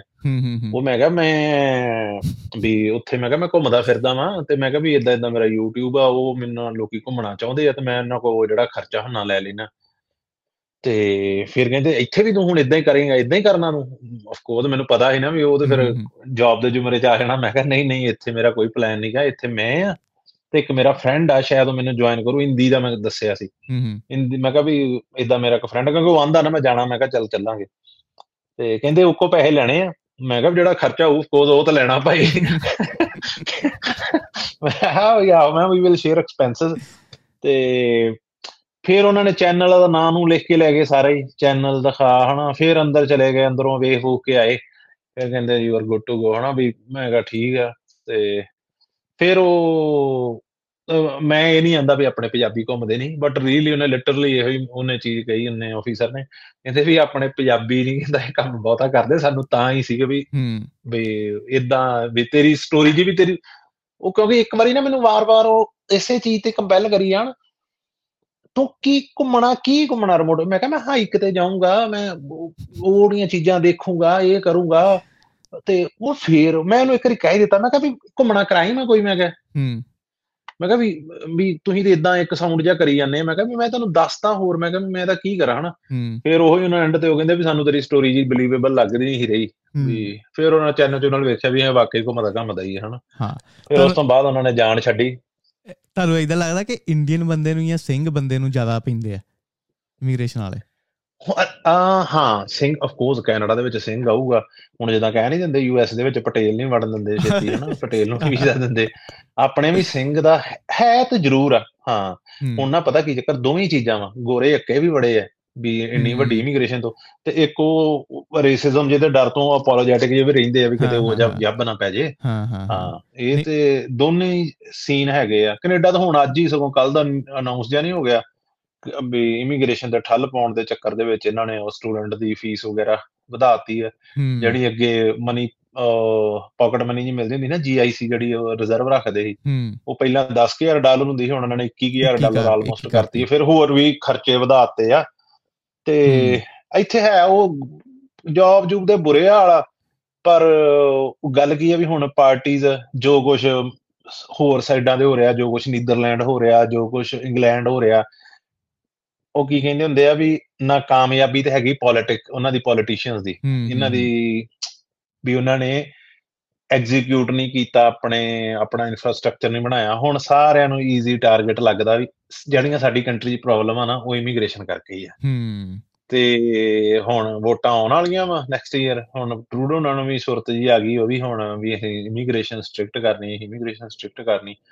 ਹੁਣ ਇਹੋ ਜਿਹਾ ਚੱਕਰ ਜਿਹਾ ਕਰਦੇ ਫਿਰਦੇ but Canada cannot survive without immigration immigration ਹਾਂ ਮੈਂ ਕੈਨੇਡਾ ਦੇ ਵਿੱਚ ਇਹੀ ਫੀਲ ਕੀਤਾ। ਹਾਂ। ਪਹਿਲੀ ਗੱਲ ਤੇ ਨਾ ਇੰਡੀਆ ਦੇ ਨਾਲ ਹੁਣ ਜੋ ਰਿਲੇਸ਼ਨਸ਼ਿਪ ਆ ਆਈ ਨੋ ਕਿੰਨਾ ਕਿ ਇੰਪੈਕਟ ਕੈਨੇਡਾ ਦੀ ਇਮੀਗ੍ਰੇਸ਼ਨ ਦੇ ਉੱਤੇ ਪੈਣਾ। ਕਿਉਂਕਿ ਹੂੰ। ਬਿਗ ਪਾਰਟ ਮੈਂ ਇਹ ਮੰਨਦਾ ਹਾਂ ਕਿ ਕੈਨੇਡਾ ਦੇ ਵਿੱਚ ਇੰਡੀਅਨਸ ਹੀ ਚਲਾਉਂਦੇ ਪਿਆ ਇਕਨੋਮੀ ਅਗਰ ਤੁਸੀਂ ਨੀਚ ਥੱਲੇ ਵਾਲੇ ਲੈਵਲ ਤੇ ਦੇਖੋ। ਜਿਹੜੇ ਸਟੂਡੈਂਟ ਜਾਂਦੇ ਨੇ ਇੰਨੇ ਇੰਨੇ ਇੰਨੀ ਜ਼ਿਆਦਾ ਕੁਆਂਟੀਟੀ ਦੇ ਵਿੱਚ ਹਰੇਕ ਜਗ੍ਹਾ ਸਟੂਡੈਂਟ ਹੀ। ਉਹ ਕੰਮ ਕਰਦਾ ਪਿਆ। ਜਿੱਦਾਂ ਕਾਫੀ ਸ਼ਾਪ ਹੋ ਗਈ ਫੇ ਪੈਟਰੋਲ ਪੰਪ ਹੋ ਗਿਆ। ਹਾਂ ਹਾਂ। ਠੀਕ ਹੈ? ਤੇ ਆਈ ਥਿੰਕ ਆਈ ਡੋਨਟ ਨੋ ਕਿ ਹੁਣ ਇੰਨਾ ਜ਼ਿਆਦਾ ਏਰੀਆ ਆ ਕੈਨੇਡਾ ਦਾ ਕਿ ਇੰਡੀਅਨ ਸਟੂਡੈਂਟਸ ਤੋਂ ਬਿਨਾ ਕੈਨੇਡਾ ਸਰਵਾਈਵ ਕਰ ਸਕਦੀ ਹੈ। ਤੁਸੀਂ ਫੀਲ ਕਰਦੇ ਹੋ ਕਿ ਆ ਜਿਹੜਾ ਹੁਣ ਰੀਸੈਂਟ ਇਨਸੀਡੈਂਟ ਨਹੀਂ ਨਹੀਂ ਜੌਬਸ ਕ੍ਰੀਏਟ ਹੁੰਦੀਆਂ ਵਾ। ਐਵੇਂ ਲੋਕੀ ਆਉਂਦੇ ਆ। ਨਾਲੇ ਯਾਰ ਸਭ ਤੋਂ ਇਨ ਕੈਨੇਡਾ ਦੀ ਇਮੀਗ੍ਰੇਸ਼ਨ ਜਿਹੜੀ ਯੂਰਪ ਦੀ ਇਮੀਗ੍ਰੇਸ਼ਨ ਹੁੰਦੀ ਆ ਇੱਥੇ ਇਮੀਗ੍ਰੇਸ਼ਨ ਹੁੰਦੀ ਆ ਉਹ ਬਹੁਤ ਡਿਫਰੈਂਟ ਸਟਾਈਲ ਆ। ਉੱਥੇ ਅਸੀਂ ਬਾਰਡਰ ਅਸੀਂ ਜੇਬ 'ਚ 2 ਯੂਰੋ ਪਾ ਕੇ ਅਸੀਂ ਬਾਰਡਰ ਟੱਪ ਜਾਈਦਾ ਹਨਾ? ਤੇ ਉਹ ਵੀ ਨਹੀਂ ਹੁੰਦੇ ਕਈ ਵਾਰੀ। ਉਹ ਵੀ। ਜਾ ਕੇ ਰੈੱਡ ਕਰਾਸ ਵਾਲਿਆਂ ਕੋਲ ਲਈਦੇ ਆ। ਰੈੱਡ ਕਰਾਸ ਵਾਲੇ ਪਹਿਲਾਂ 15-20 ਦਿਨ ਸਾਨੂੰ ਰੋਟੀਆਂ ਖਵਾਉਂਦੇ ਆ। ਉਹ ਉਸ ਤੋਂ ਬਾਅਦ ਮੈਨੂੰ ਅਜੇ ਵੀ ਯਾਦ ਆ ਨਾ ਵੀ ਫਿਰ ਸਾਡੀ ਜੇਬ 'ਚ 50-50 100-100 ਯੂਰੋ ਪਾਉਂਦੇ ਆ ਨਾਲ ਟਿਕਟਾਂ ਪਾਉਂਦੇ ਆ ਵੀ ਜਾਓ ਹਨਾ ਕੰਟਰੀ ਛੱਡ ਇਹ ਆਂਦੇ ਆ ਤੇ ਤੁਸੀਂ ਜਿੱਥੇ ਜਾਣਾ ਜਾਓ। ਸੋ ਅਸੀਂ ਉੱਥੋਂ ਦੀ ਇਕਨੋਮੀ ਤੇ ਜਾ ਕੇ ਸਟਾਰਟਿੰਗ ਦੇ ਵਿੱਚ ਕੁਝ ਸਾਲਾਂ ਲਈ ਬਰਡਨ ਬਣੀਦਾ ਕਿਉਂਕਿ ਅਸੀਂ ਕੱਚੇ ਰਹੀਦਾ ਕੋਈ ਟੈਕਸ ਨਹੀਂ। ਪੇ ਕਰੀਦਾ ਹਨਾ ਕੈਸ਼ ਤੇ ਸਾਰਾ ਕੰਮ ਕਰੀਦਾ। ਇੱਥੇ ਤੇ ਸਟੂਡੈਂਟ ਪੈਸੇ ਲੈ ਕੇ ਆਉਂਦਾ ਨਾਲ ਇੰਨੇ। ਆਉਂਦੇ ਸਾਰੀ ਹਨਾ 25 30000 ਡਾਲਰ ਸਿਸਟਮ 'ਚ ਸਿੱਟਦਾ। ਫਿਰ ਉਸ ਤੋਂ ਬਾਅਦ ਉਹ ਕੋਈ ਨਹੀਂਗਾ ਵੀ ਇਹਨਾਂ ਨੇ ਆਪਣਾ ਬੱਚਾ 18 ਸਾਲ ਪਾਲ ਕੇ ਬਾਅਦ ਚ ਕੋ ਟੈਕਸ ਲੈਣਾ ਸਟਾਰਟ ਕਰਨਾ ਉਹ ਆਉਂਦੇ ਸਰ ਟੈਕਸ ਦੇਣ ਲੱਗ ਪੈਂਦਾ। ਉਹ ਇਹਨਾਂ ਨੂੰ ਤਾਂ ਬਹੁਤ ਫਾਇਦਾ ਇਹਨਾਂ ਨੇ ਤੇ ਅੰਨੇ ਪਤਾ ਨਹੀਂ ਇਹਨਾਂ ਨੇ ਕੀ ਸੋਚਿਆ ਵੀ ਪਿਛਲੇ 5-7 ਸਾਲਾਂ 'ਚ ਕੋਈ ਕੋਈ ਪਲਾਨ ਨਹੀਂ ਬਣਾਇਆ ਵੀ ਇੰਨੇ ਨੰਬਰਸ ਲੋਕੀ ਆ ਰਹੇ ਆ ਤੇ ਉਹਦੇ ਵਾਸਤੇ ਪਿੱਛੇ ਆ ਚੀਜ਼ ਦੀ ਲੋੜ ਆ। ਉਹ ਫਾਇਦੇਮੰਦ ਹੀ ਇਹਨਾਂ ਵਾਸਤੇ ਦੀ ਇਮੀਗ੍ਰੇਸ਼ਨ ਇਹਨਾਂ ਦਾ ਤਾਂ ਫਾਇਦਾ ਹੀ ਫਾਇਦਾ ਵਾ। ਘਰ ਕਿੰਨੇ ਬਣ ਰਹੇ ਆ ਘਰ ਬਣ ਰਹੇ ਆ ਕੋਈ ਕੋਈ ਕੋਈ ਮਸ਼ੀਨ ਚਲਾ ਰਿਹਾ ਉਸ ਤੇ ਜੌਬ ਕਰ ਰਿਹਾ ਕੋਈ ਕੁਛ ਕਰ ਰਿਹਾ ਬਸ ਉਹ ਇੰਡੀਆ ਜੇ ਹੁਣ ਤਰੱਕੀ ਦੇ ਵਿੱਚ ਆ ਤੇ ਇੰਡੀਆ ਦਾ ਬਹੁਤ ਵੱਡਾ ਜਿਹੜਾ ਰੋਲ ਆ ਉਹਦੀ ਪਾਪੂਲੇਸ਼ਨ ਹੀ ਪਲੇ ਕਰਦੀ ਆ ਉਹਦੀ। ਗਰੋਥ ਦੇ ਵਿੱਚ। ਹੂੰ। ਸੋ ਇਹਨਾਂ ਨੂੰ ਵੀ ਲੋੜ ਆ। ਤੇ ਹੁਣ ਜਿਹੜਾ ਰੀਸੈਂਟ ਇਨਸੀਡੈਂਟ ਹੋਇਆ ਇੰਡੀਆ ਤੇ ਕੈਨੇਡਾ ਦੇ ਵਿੱਚ ਰਿਸ਼ਤੇਦਾਰ ਰਿਸ਼ਤੇਦਾਰੀ ਜਿਹੜੀ ਘਟੀ ਆ ਤੁਹਾਨੂੰ ਲੱਗਦਾ ਕਿ ਹੁਣ ਜਿਹੜਾ ਸਟੂਡੈਂਟ ਆ ਕਿਉਂਕਿ ਤੁਸੀਂ ਇਸ ਬਿਜ਼ਨਸ ਦੇ ਵਿੱਚ ਵੀ ਹੈਗੇ ਆ ਕਿ ਜਿਹੜਾ ਸਟੂਡੈਂਟ ਆ ਹੁਣ ਰੁਕ ਕਰਦਾ ਪਿਆ ਕਿ ਯਾਰ ਕੈਨੇਡਾ ਨਹੀਂ ਕਿਉਂਕਿ ਪਤਾ ਨਹੀਂ ਕਦੋਂ ਇਹਨਾਂ ਦੇ ਰਿਸ਼ਤੇ ਬਿਲਕੁਲ ਹੀ ਬੰਦ ਹੋ ਜਾਣੇ ਆ ਕਿ ਕਿਉਂ ਨਾ ਆਪਾਂ ਕਿਸੇ ਹੋਰ ਕੰਟਰੀ ਜਾਈਏ। ਕਿ ਹਜੇ ਵੀ ਉਨਾ ਹੀ ਨਹੀਂ ਇਹ ਇਹ ਨਹੀਂ। ਇਹ ਨਹੀਂ ਇਹ ਨਹੀਂ ਇਹ ਨਹੀਂ ਆਉਣ ਵਾਲੇ ਮਨ ਦੇ ਆਉਣ ਵਾਲਿਆਂ ਦੇ ਮਨ ਦੇ ਵਿੱਚ ਇਹਦਾ ਕੋਈ ਡਰ ਨਹੀਂ।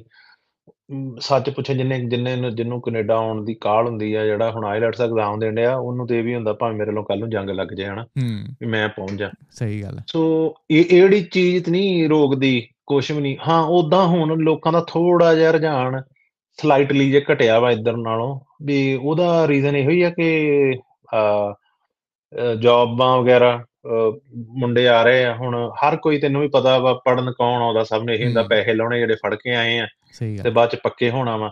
ਸੋ 100 ਜਣਾ ਆ ਰਿਹਾ ਵਾ 100 ਦੇ ਵਿੱਚੋਂ ਮੈਂ 90 ਗਾਨਾ ਵੀ 90 ਸਟਰਗਲ ਬਹੁਤ ਹੀ ਹਾਰਡ ਕਰ ਰਹੇ ਆ। ਕਿ ਹੂੰ ਉਹਨਾਂ ਨੂੰ ਜੌਬ ਲੱਭਣ ਦੇ ਵਿੱਚ ਬੜੀ ਪਰੇਸ਼ਾਨੀ ਆ ਰਹੀ ਆ। ਫਿਰ ਜਿੰਨੇ 20 25 ਲੱਖ ਫੜ ਕੇ ਲਾਇਆ ਉਹਦਾ ਲੱਥਣਾ ਨਹੀਂ ਛੇਤੀ। ਹੂੰ। ਸੋ ਹੁਣ ਲੋਕਾਂ ਨੂੰ ਥੋੜਾ ਜਿਹਾ ਰੁਝਾਨ ਹੋਰਾਂ ਕੰਟਰੀਆਂ ਲਈ ਵੀ ਕਰਦੇ ਪਏ। ਹੁਣ ਤਾਂ ਲੋਕ ਇੱਕ ਤੁਹਾਡੇ ਨਹੀਂ ਨਾ ਇੱਧਰ ਲੋਕੀ ਦੇ ਆਸਟ੍ਰੇਲੀਆ ਵਗੈਰਾ ਇੱਧਰ ਨੂੰ ਥੋੜਾ ਜਿਹਾ ਚਾਹੁੰਦੇ ਬਟ ਉਹ ਆਪਸ਼ਨ ਨਹੀਂ ਹੈਗੀ। ਫਿਰ ਉਸ ਤੋਂ। ਬਾਅਦ ਯੂਕੇ ਆਪਸ਼ਨ ਵੱਜਦੀ ਆ ਜਾਂ ਯੂਰਪ ਦੀ ਕੋਈ ਨਾ ਕੋਈ ਕੰਟਰੀਆਂ ਹੈਗੀਆਂ ਜਿਹੜੀਆਂ। ਆਈ ਥਿੰਕ ਇਸ ਪੱਖੋਂ ਨਾ ਆਸਟ੍ਰੇਲੀਆ ਨੇ ਆਈ ਫੀਲ ਲਾਈਕ ਬੜੀ ਵਧੀਆ ਜੌਬ ਕੀਤੀ ਹੈ ਕਿ ਕੈਨੇਡਾ ਨੇ ਕਿਹਾ ਕਿ ਆ। ਜਾਓ।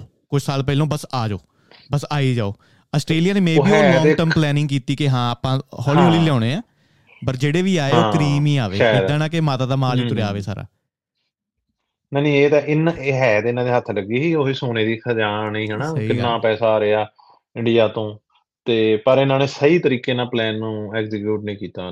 ਇਹ ਹੋਰ ਹੀ ਬਨੇ ਉਹ ਇੱਥੇ ਭਰਾਵਾ ਬੜਾ ਕੁਛ ਆ ਇੱਥੇ। ਮੈਂ ਹੁਣ ਪਿੱਛੇ ਜੇ ਭਾਜੀ ਇੱਕ ਇੱਥੇ ਉਹ ਐਮਐਲਏ ਉਹਨਾਂ ਦੇ ਨਾਲ ਮੈਂ ਇਹਨਾਂ ਦੀ ਪਾਰਲੀਮੈਂਟ ਵਗੈਰਾ 'ਚ ਗਿਆ ਉੱਥੇ ਮੈਂ ਵੇਖਿਆ। ਉਹ ਭਾਈ ਨੇ ਫਿਰ ਕਾਫੀ ਗੱਲਾਂ ਦੱਸੀਆਂ ਕਹਿੰਦਾ ਵੀ ਇਹ ਗਵਰਨਮੈਂਟ ਦੇ ਵਿੱਚ ਬਹੁਤ ਇਹੋ ਜਿਹਾ ਉਹਨਾਂ ਨੇ ਦੱਸਿਆ। ਫੋਰ ਐਗਜ਼ਾਮਪਲ ਇੱਥੇ ਨਾ ਅਲਬਰਟਾ ਦੇ ਵਿੱਚ ਤੇਲ ਬਹੁਤ ਆ। ਹਾਂਜੀ। ਤੇ ਉਹ ਕੰਪਨੀਆਂ ਤੇਲ ਕੱਢਦੀਆਂ ਸੀ ਉਹਨਾਂ ਨਾਲ ਕੰਟਰੈਕਟ ਹੋਇਆ ਸੀ ਕਿ ਜਦੋਂ ਇੱਥੋਂ ਤੇਲ ਕੱਢ ਲਿਆ ਵੀ ਤੁਸੀਂ ਕਿਸਾਨ ਦੀ ਜ਼ਮੀਨ ਆ ਜਿਹੜੀ ਉਦਾਂ ਹੀ ਮੋੜਨੀ ਆ ਜਿੱਦਾਂ ਤੁਸੀਂ ਲਈ ਸੀ ਟੋਆ ਪੱਟਣ ਤੋਂ ਪਹਿਲਾਂ। ਉਹ ਕਹਿੰਦੇ ਕੋਈ ਕੰਪਨੀ ਵਾਲੇ ਕੋਈ ਨਹੀਂ ਪੂਰ ਪਾਰ ਕੇ ਗਏ ਉਹ ਕੰਪਨੀਆਂ ਭੱਜ ਗਈਆਂ ਇਦਾਂ ਹੀ ਛੱਡ ਕੇ।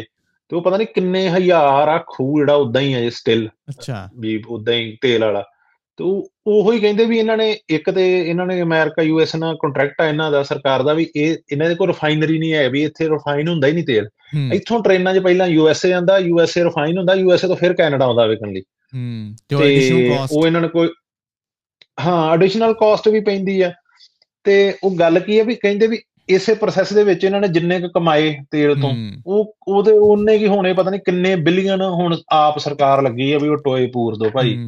ਵੀ ਆਪਣੇ ਹੁਣ ਵਰਕਰ ਵਰਕਰ ਲਾ ਕੇ ਉਹ ਕਈ ਕਈ ਤੇ ਚੀਜ਼ਾਂ ਬਹੁਤ ਵਧੀਆ ਲੱਗਦੀਆਂ ਇੱਥੇ ਵੀ ਯਾਰ ਬਹੁਤ ਵਧੀਆ ਆ ਸਿਸਟਮ ਬਹੁਤ ਘੈਂਟ ਆ ਤੇ ਕਈ ਤੇ ਉਦਾਂ ਹੀ ਸਿਰ ਉੱਪਰੋਂ ਲੰਘ ਜਾਂਦੀਆਂ ਵੀ ਆ ਕੀ ਚਵਲ ਮਾਰੀ ਹੈ। ਤੇ ਹੁਣ ਨਾ ਬਹੁਤ ਫੈਮਲੀਆਂ ਮੈਂ ਦੇਖਾਂ ਨਾ ਕੈਨੇਡਾ ਤੋਂ ਮੂਵ ਹੁੰਦੀਆਂ ਪਈਆਂ ਨੇ। ਤੁਹਾਡੇ ਨੋਨ ਚ ਵੀ ਹੈਗੇ ਕਿ ਕਿ ਕੈਨੇਡਾ ਫੈਮਲੀਆਂ ਕਹਿੰਦੇ ਨੇ ਕੈਨੇਡਾ ਬਹੁਤ ਹੁਣ ਦੁਖੀ ਹੈ ਟਰੂਡੋ ਨੇ ਚਾਹੀਦਾ ਕੰਮ ਨਹੀਂ ਕੀਤਾ ਕੋਈ। ਇਦਾਂ ਤੁਹਾਨੂੰ ਤੁਹਾਨੂੰ ਫੀਲ ਹੋਇਆ ਕਿ ਬੜੀ ਐਨਮੋਸਿਟੀ ਹੈ ਹਾਂ ਹਾਂ। ਨਹੀਂ ਨਹੀਂ ਲੋਕੀ ਨਾ ਗੱਲ ਕਰਨ ਵਾਲੇ ਜ਼ਿਆਦੇ ਆ। ਅਸੀਂ ਚੱਲ ਜਾਣਾ ਮੁੜਨ ਵਾਲੇ ਬਹੁਤ ਘੱਟ ਬਟ ਜੇ ਇਹ ਵੀ ਵੇਖੀਏ ਪਹਿਲਾਂ ਤਾਂ ਕੋਈ ਹੁੰਦਾ ਸੀ ਟਾਵਾ ਜਿਹੜਾ ਮੁੜਨ ਵਾਲਾ। ਅੱਗੇ ਮੰਨ ਲਓ ਵੀ ਇਹ ਸਾਰੇ ਰੌਲੇ ਤੋਂ ਪਹਿਲਾਂ 10 ਸਾਲ ਪਹਿਲਾਂ ਕੋਈ ਕੈਨੇਡਾ ਛੱਡ ਕੇ ਲੱਖ ਚੋਂ ਪੰਜ ਜਣੇ ਮੁੜਦੇ ਹੋਣਗੇ। ਹੁਣ ਇਦਾਂ ਦਾ ਨੰਬਰ ਹੋ ਗਿਆ ਹੋਊਗਾ ਕਿ ਲੱਖ ਦੇ ਵਿੱਚੋਂ 200 300 ਜਣਾ ਜਾ ਰਿਹਾ। ਤੋ ਜੇ ਆਪਾਂ ਉਹਨੂੰ ਪਰਸੈਂਟੇਜ ਨੂੰ ਵੇਖੀਏ ਤੇ ਉਹ ਬਹੁਤ ਜ਼ਿਆਦੀ ਆ। ਤੇ ਬਾਕੀ ਹਾਂ ਵੀ ਰੀਜ਼ਨ ਵੀ ਕਈ ਲੋਕਾਂ ਦੇ ਹੈਗੇ ਆ ਨਾ। ਹਾਊਸਿੰਗ ਬਹੁਤ ਐਕਸਪੈਂਸਿਵ ਆ ਯਾਰ ਵੀ ਨਾਰਮਲ ਬੰਦਾ ਨਾਰਮਲ ਜੌਬ ਵਾਲਾ ਤੇ ਇਹਨਾਂ ਦੇ ਸਟੇਟਸ ਦੱਸਦੇ ਯਾਰ ਇਹਨਾਂ ਦੀ ਮੈਂ ਹੁਣ ਕਈ ਕਰਦੇ ਆ ਰਾਇਲ ਬੈਂਕ ਆਫ ਕੈਨੇਡਾ ਨੇ ਦਿੱਤਾ ਵਾ ਉਹਨਾਂ ਨੇ ਆਪਣੇ ਲਿਖਿਆ ਵੀ ਘਰ ਕੌਣ ਅਫੋਰਡ ਕਰ ਸਕਦਾ ਵਾ ਇਸ ਵੇਲੇ ਕੈਨੇਡਾ ਦੇ ਵਿੱਚ। ਤੇ ਉਹਨਾਂ ਨੇ ਉਹਦੇ ਵਿੱਚ ਪਤਾ ਨਹੀਂ 70 ਕਿ 80 ਡਾਲਰ ਪਰ ਆਵਰ ਲਿਖਿਆ ਜਿਹੜਾ ਵੀ ਉਹਨੂੰ ਹੀ ਘਰ ਲੈਣਾ ਚਾਹੀਦਾ ਵਾ ਵੀ ਅਫੋਰਡੇਬਿਲਟੀ ਲਿਖੀ ਹੈ ਤੇ ਇੱਥੇ ਨਾਰਮਲ ਤੇ ਵੇਜ 20 ਡਾਲਰ ਹਨਾ ਇੱਥੇ ਦਾ। ਬਹੁਤ ਬਹੁਤ ਤੇ 80 80 ਤੇ ਬਣਦੀ ਨਹੀਂ ਨਾ 80 ਤੇ ਡਾਲਰ ਬਣਾਉਣੇ ਬਹੁਤ ਵੱਡੀ ਗੱਲ ਆ। ਹਾਊਸਿੰਗ ਨੇ ਇਥੋਂ ਦਾ ਦੁਨੀਆ ਦੇ ਸਾਰੇ ਬੰਨੇ ਬਹੁਤ ਰੇਟ ਵਧੇ ਆ ਮਹਿੰਗਾਈ ਵਧੀ ਆ ਪਰ ਇੱਥੇ ਜ਼ਿਆਦਾ ਬੇੜਾ ਗਰਕ ਕੀਤਾ ਆ ਖਾਸ ਕਰ ਘਰਾਂ ਦੀ ਮਹਿੰਗਾਈ ਨੇ। ਤੁਹਾਨੂੰ ਲੱਗਦਾ ਹੁਣ ਲੋਕਾਂ ਕੋ ਰੀਜ਼ਨ ਨਾ ਗਈ ਨਹੀਂ ਨਹੀਂ ਟਰੂਡੋ ਨੂੰ ਤਾਂ ਬਹੁਤ ਗਾਲ ਵਰਦੀ ਭਰਾਵਾ ਇੱਥੇ ਜਿੰਨੂੰ ਪੁੱਛ ਲਓ ਪੰਜਾਬੀ ਵੀ ਬਹੁਤ ਕੱਢਦੇ ਉਹ ਤਾਂ ਇੰਡੀਆ ਦੇ ਵਿੱਚ ਹੀ ਆ ਆਪਣੇ। ਜਾਂ ਕੁਝ ਐਕਸਟ੍ਰੀਮਿਸਟ ਦਾ ਉਹ ਗੁਰੂ ਹੈ ਅਦਰਵਾਈਜ਼ ਤੇ ਬਹੁਤ ਉਹਨੂੰ ਬਹੁਤ ਗਾਲ ਵਰਦੀ ਇੱਥੇ ਰੱਜ ਕੇ। ਹਾਂ। ਉਹ ਹੈ ਅਸਲ ਦੇ ਵਿੱਚ ਨਾ ਲੋਕੀ ਵੀ ਮੈਂ ਜਿਹੜਾ ਇਹਦਾ ਆਪੋਜ਼ਿਟ ਆ ਨਾ ਜਿਹੜਾ ਆਉਣਾ ਵਾ ਪੋਲੀਵੇਅਰ ਉਹਦਾ ਨਾਮ ਆਈ ਥਿੰਕ ਕੁਛ ਇਦਾਂ ਦਾ। ਹਾਂਜੀ। ਉਹਦੇ ਵਿੱਚ ਸੁਣਿਆ ਉਹ ਉਹ ਉਹ ਵੀ ਸੈਂਸ ਬਟ ਮੈਨੂੰ ਲੱਗਦਾ ਹੁੰਦਾ ਉਹ ਵੀ ਸੈਂਸੇਸ਼ਨ ਜੀ ਵੇਚਦਾ ਵਾ। ਉਹ ਵੀ ਨਾ ਇਸ ਵਾਲੇ ਜਿਵੇਂ ਉਹ ਹਰੇਕ ਹੀ ਮੈਂ ਪ੍ਰੋਬਲਮ ਸੋਲਵ ਕਰ ਦੇਣੀ ਮੈਂ ਤੁਹਾਡਾ ਵੀ ਟੈਕਸ ਕੱਟ ਕਰ ਦੇਣਾ ਉਹ ਵੀ ਕਰ ਦੇਣਾ ਮੈਂ ਤਾਂ ਮਹਿੰਗਾਈ ਥੱਲੇ ਲਿਆ ਦੇਣੀ ਦਿਸ ਦੈਟ ਉਹ ਵੀ ਸੈਂਸੇਸ਼ਨ ਹੀ ਜੋ ਭਗਵੰਤ ਮਾਨ ਹੋਣੇ ਜਾਂ ਜੋ ਮੋਦੀ ਹੁਣੇ ਕਰਦੇ ਆ ਨਾ ਜੋ ਇਹਨਾਂ ਨਾਲ ਉਹ ਸੇਮ ਜਿਹਾ ਹੀ ਉਹਦਾ ਟ੍ਰਿਕ ਆ।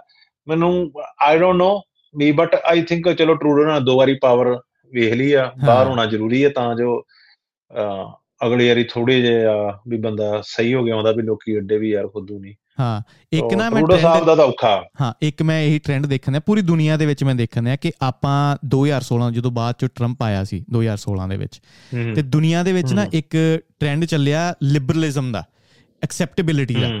ਤੇ ਉਹ ਗਿਆ ਉਹਦੇ ਵਿੱਚ LGBTQ ਆ ਗਿਆ ਕਿ ਸਾਰਿਆਂ ਨੂੰ ਐਕਸੈਪਟ ਕਰੋ ਆਇਡੈਂਟੀਟੀ ਪੋਲਿਟਿਕਸ ਆ ਗਿਆ। ਹੁਣ ਮੈਂ ਦੇਖਣਿਆ ਕਿ ਉਹ ਹੁਣ ਆਪੋਜ਼ਿਟ ਜਾਂਦਾ ਕਿ ਸਾਰੇ ਕਹਿੰਦੇ ਯਾਰ ਐਕਚੁਅਲੀ ਸਾਨੂੰ ਟਰੰਪ ਵਰਗਾ ਬੰਦਾ ਚਾਹੀਦਾ ਸੀ।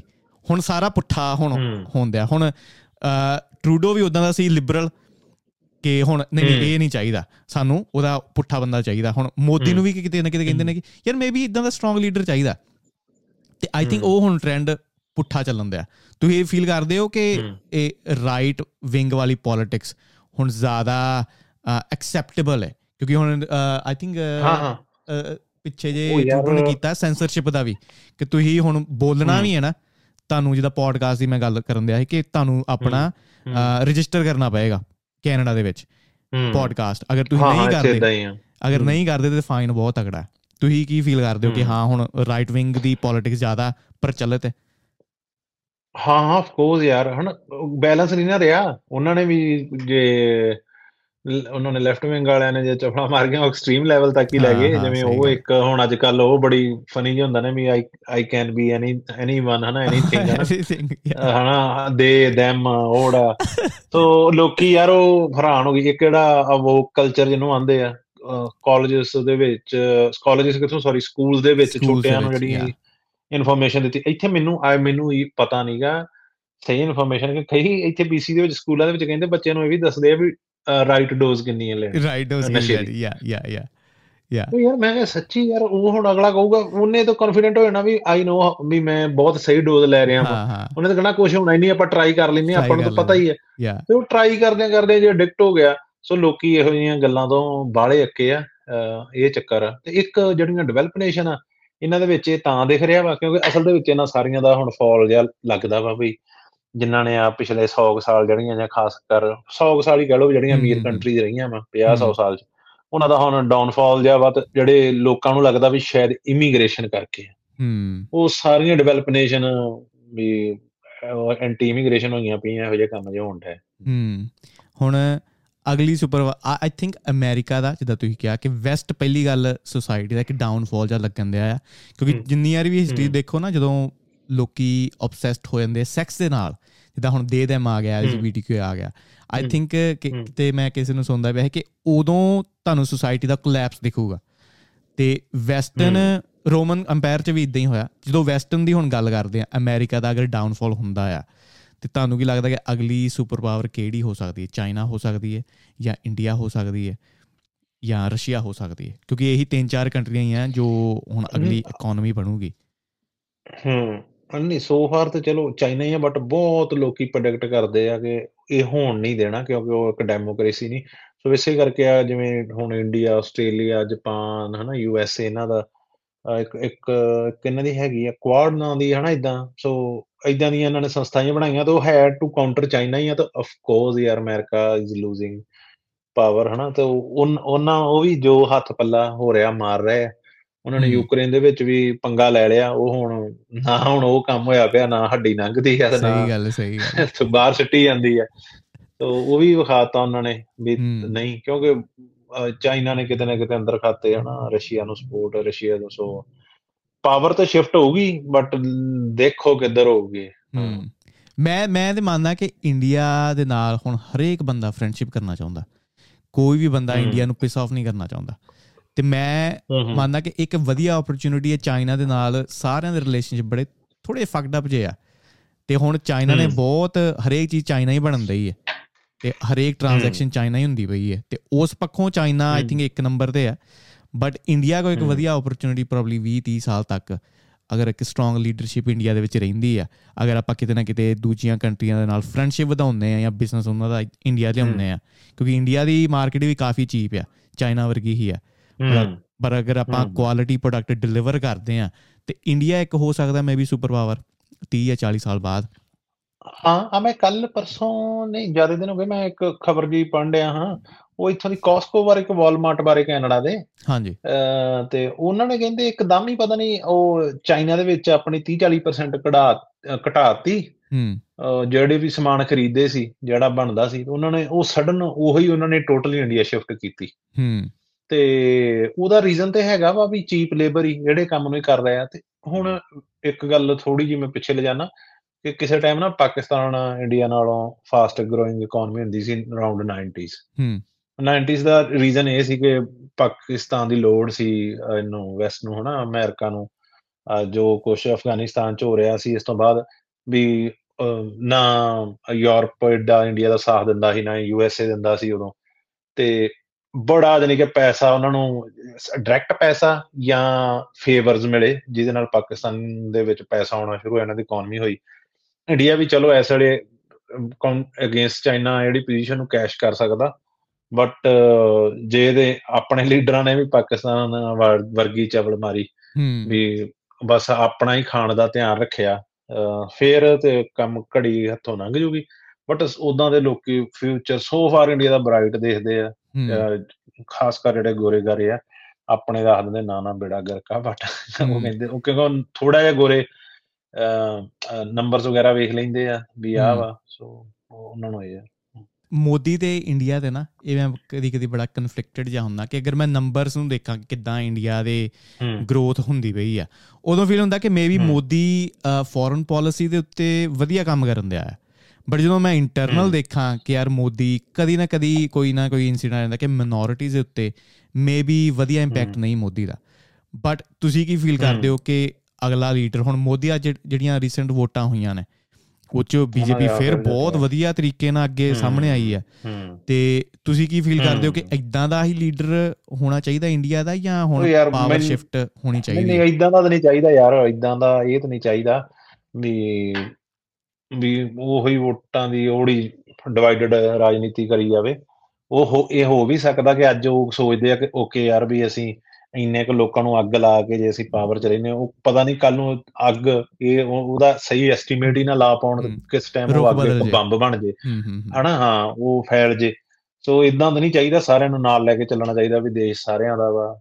ਜਿਵੇਂ ਅੰਨੇਵਾਹ ਜੇ ਜਾਂ ਕਿਸੇ ਨੂੰ ਕੁੱਟਤਾ ਮਾਰਤਾ ਵੀ ਉਹਨੂੰ ਕਹਿ ਆੜੇ ਨਾਰੇ ਲਾ ਯਾਰ ਇੱਕ ਲੀਡਰ ਆ ਕੇ ਇਹ ਤਾਂ ਗੱਲਾਂ ਜਦੋਂ ਤੁਸੀਂ ਮਨ ਕੀ ਬਾਤ ਕਰਦੇ ਹੋ ਉਦੋਂ ਹੀ ਇੱਕ ਵਾਰੀ ਬੰਦਾ ਕਹਿੰਦਾ ਵੀ ਆਹ ਕੰਮ ਨਾ ਕਰੋ ਹੁੰਦੇ ਆ ਤੇ ਉਹਦੇ ਫਾਲੋਅਰ ਵੀ ਸਮਝ ਲੈਣ।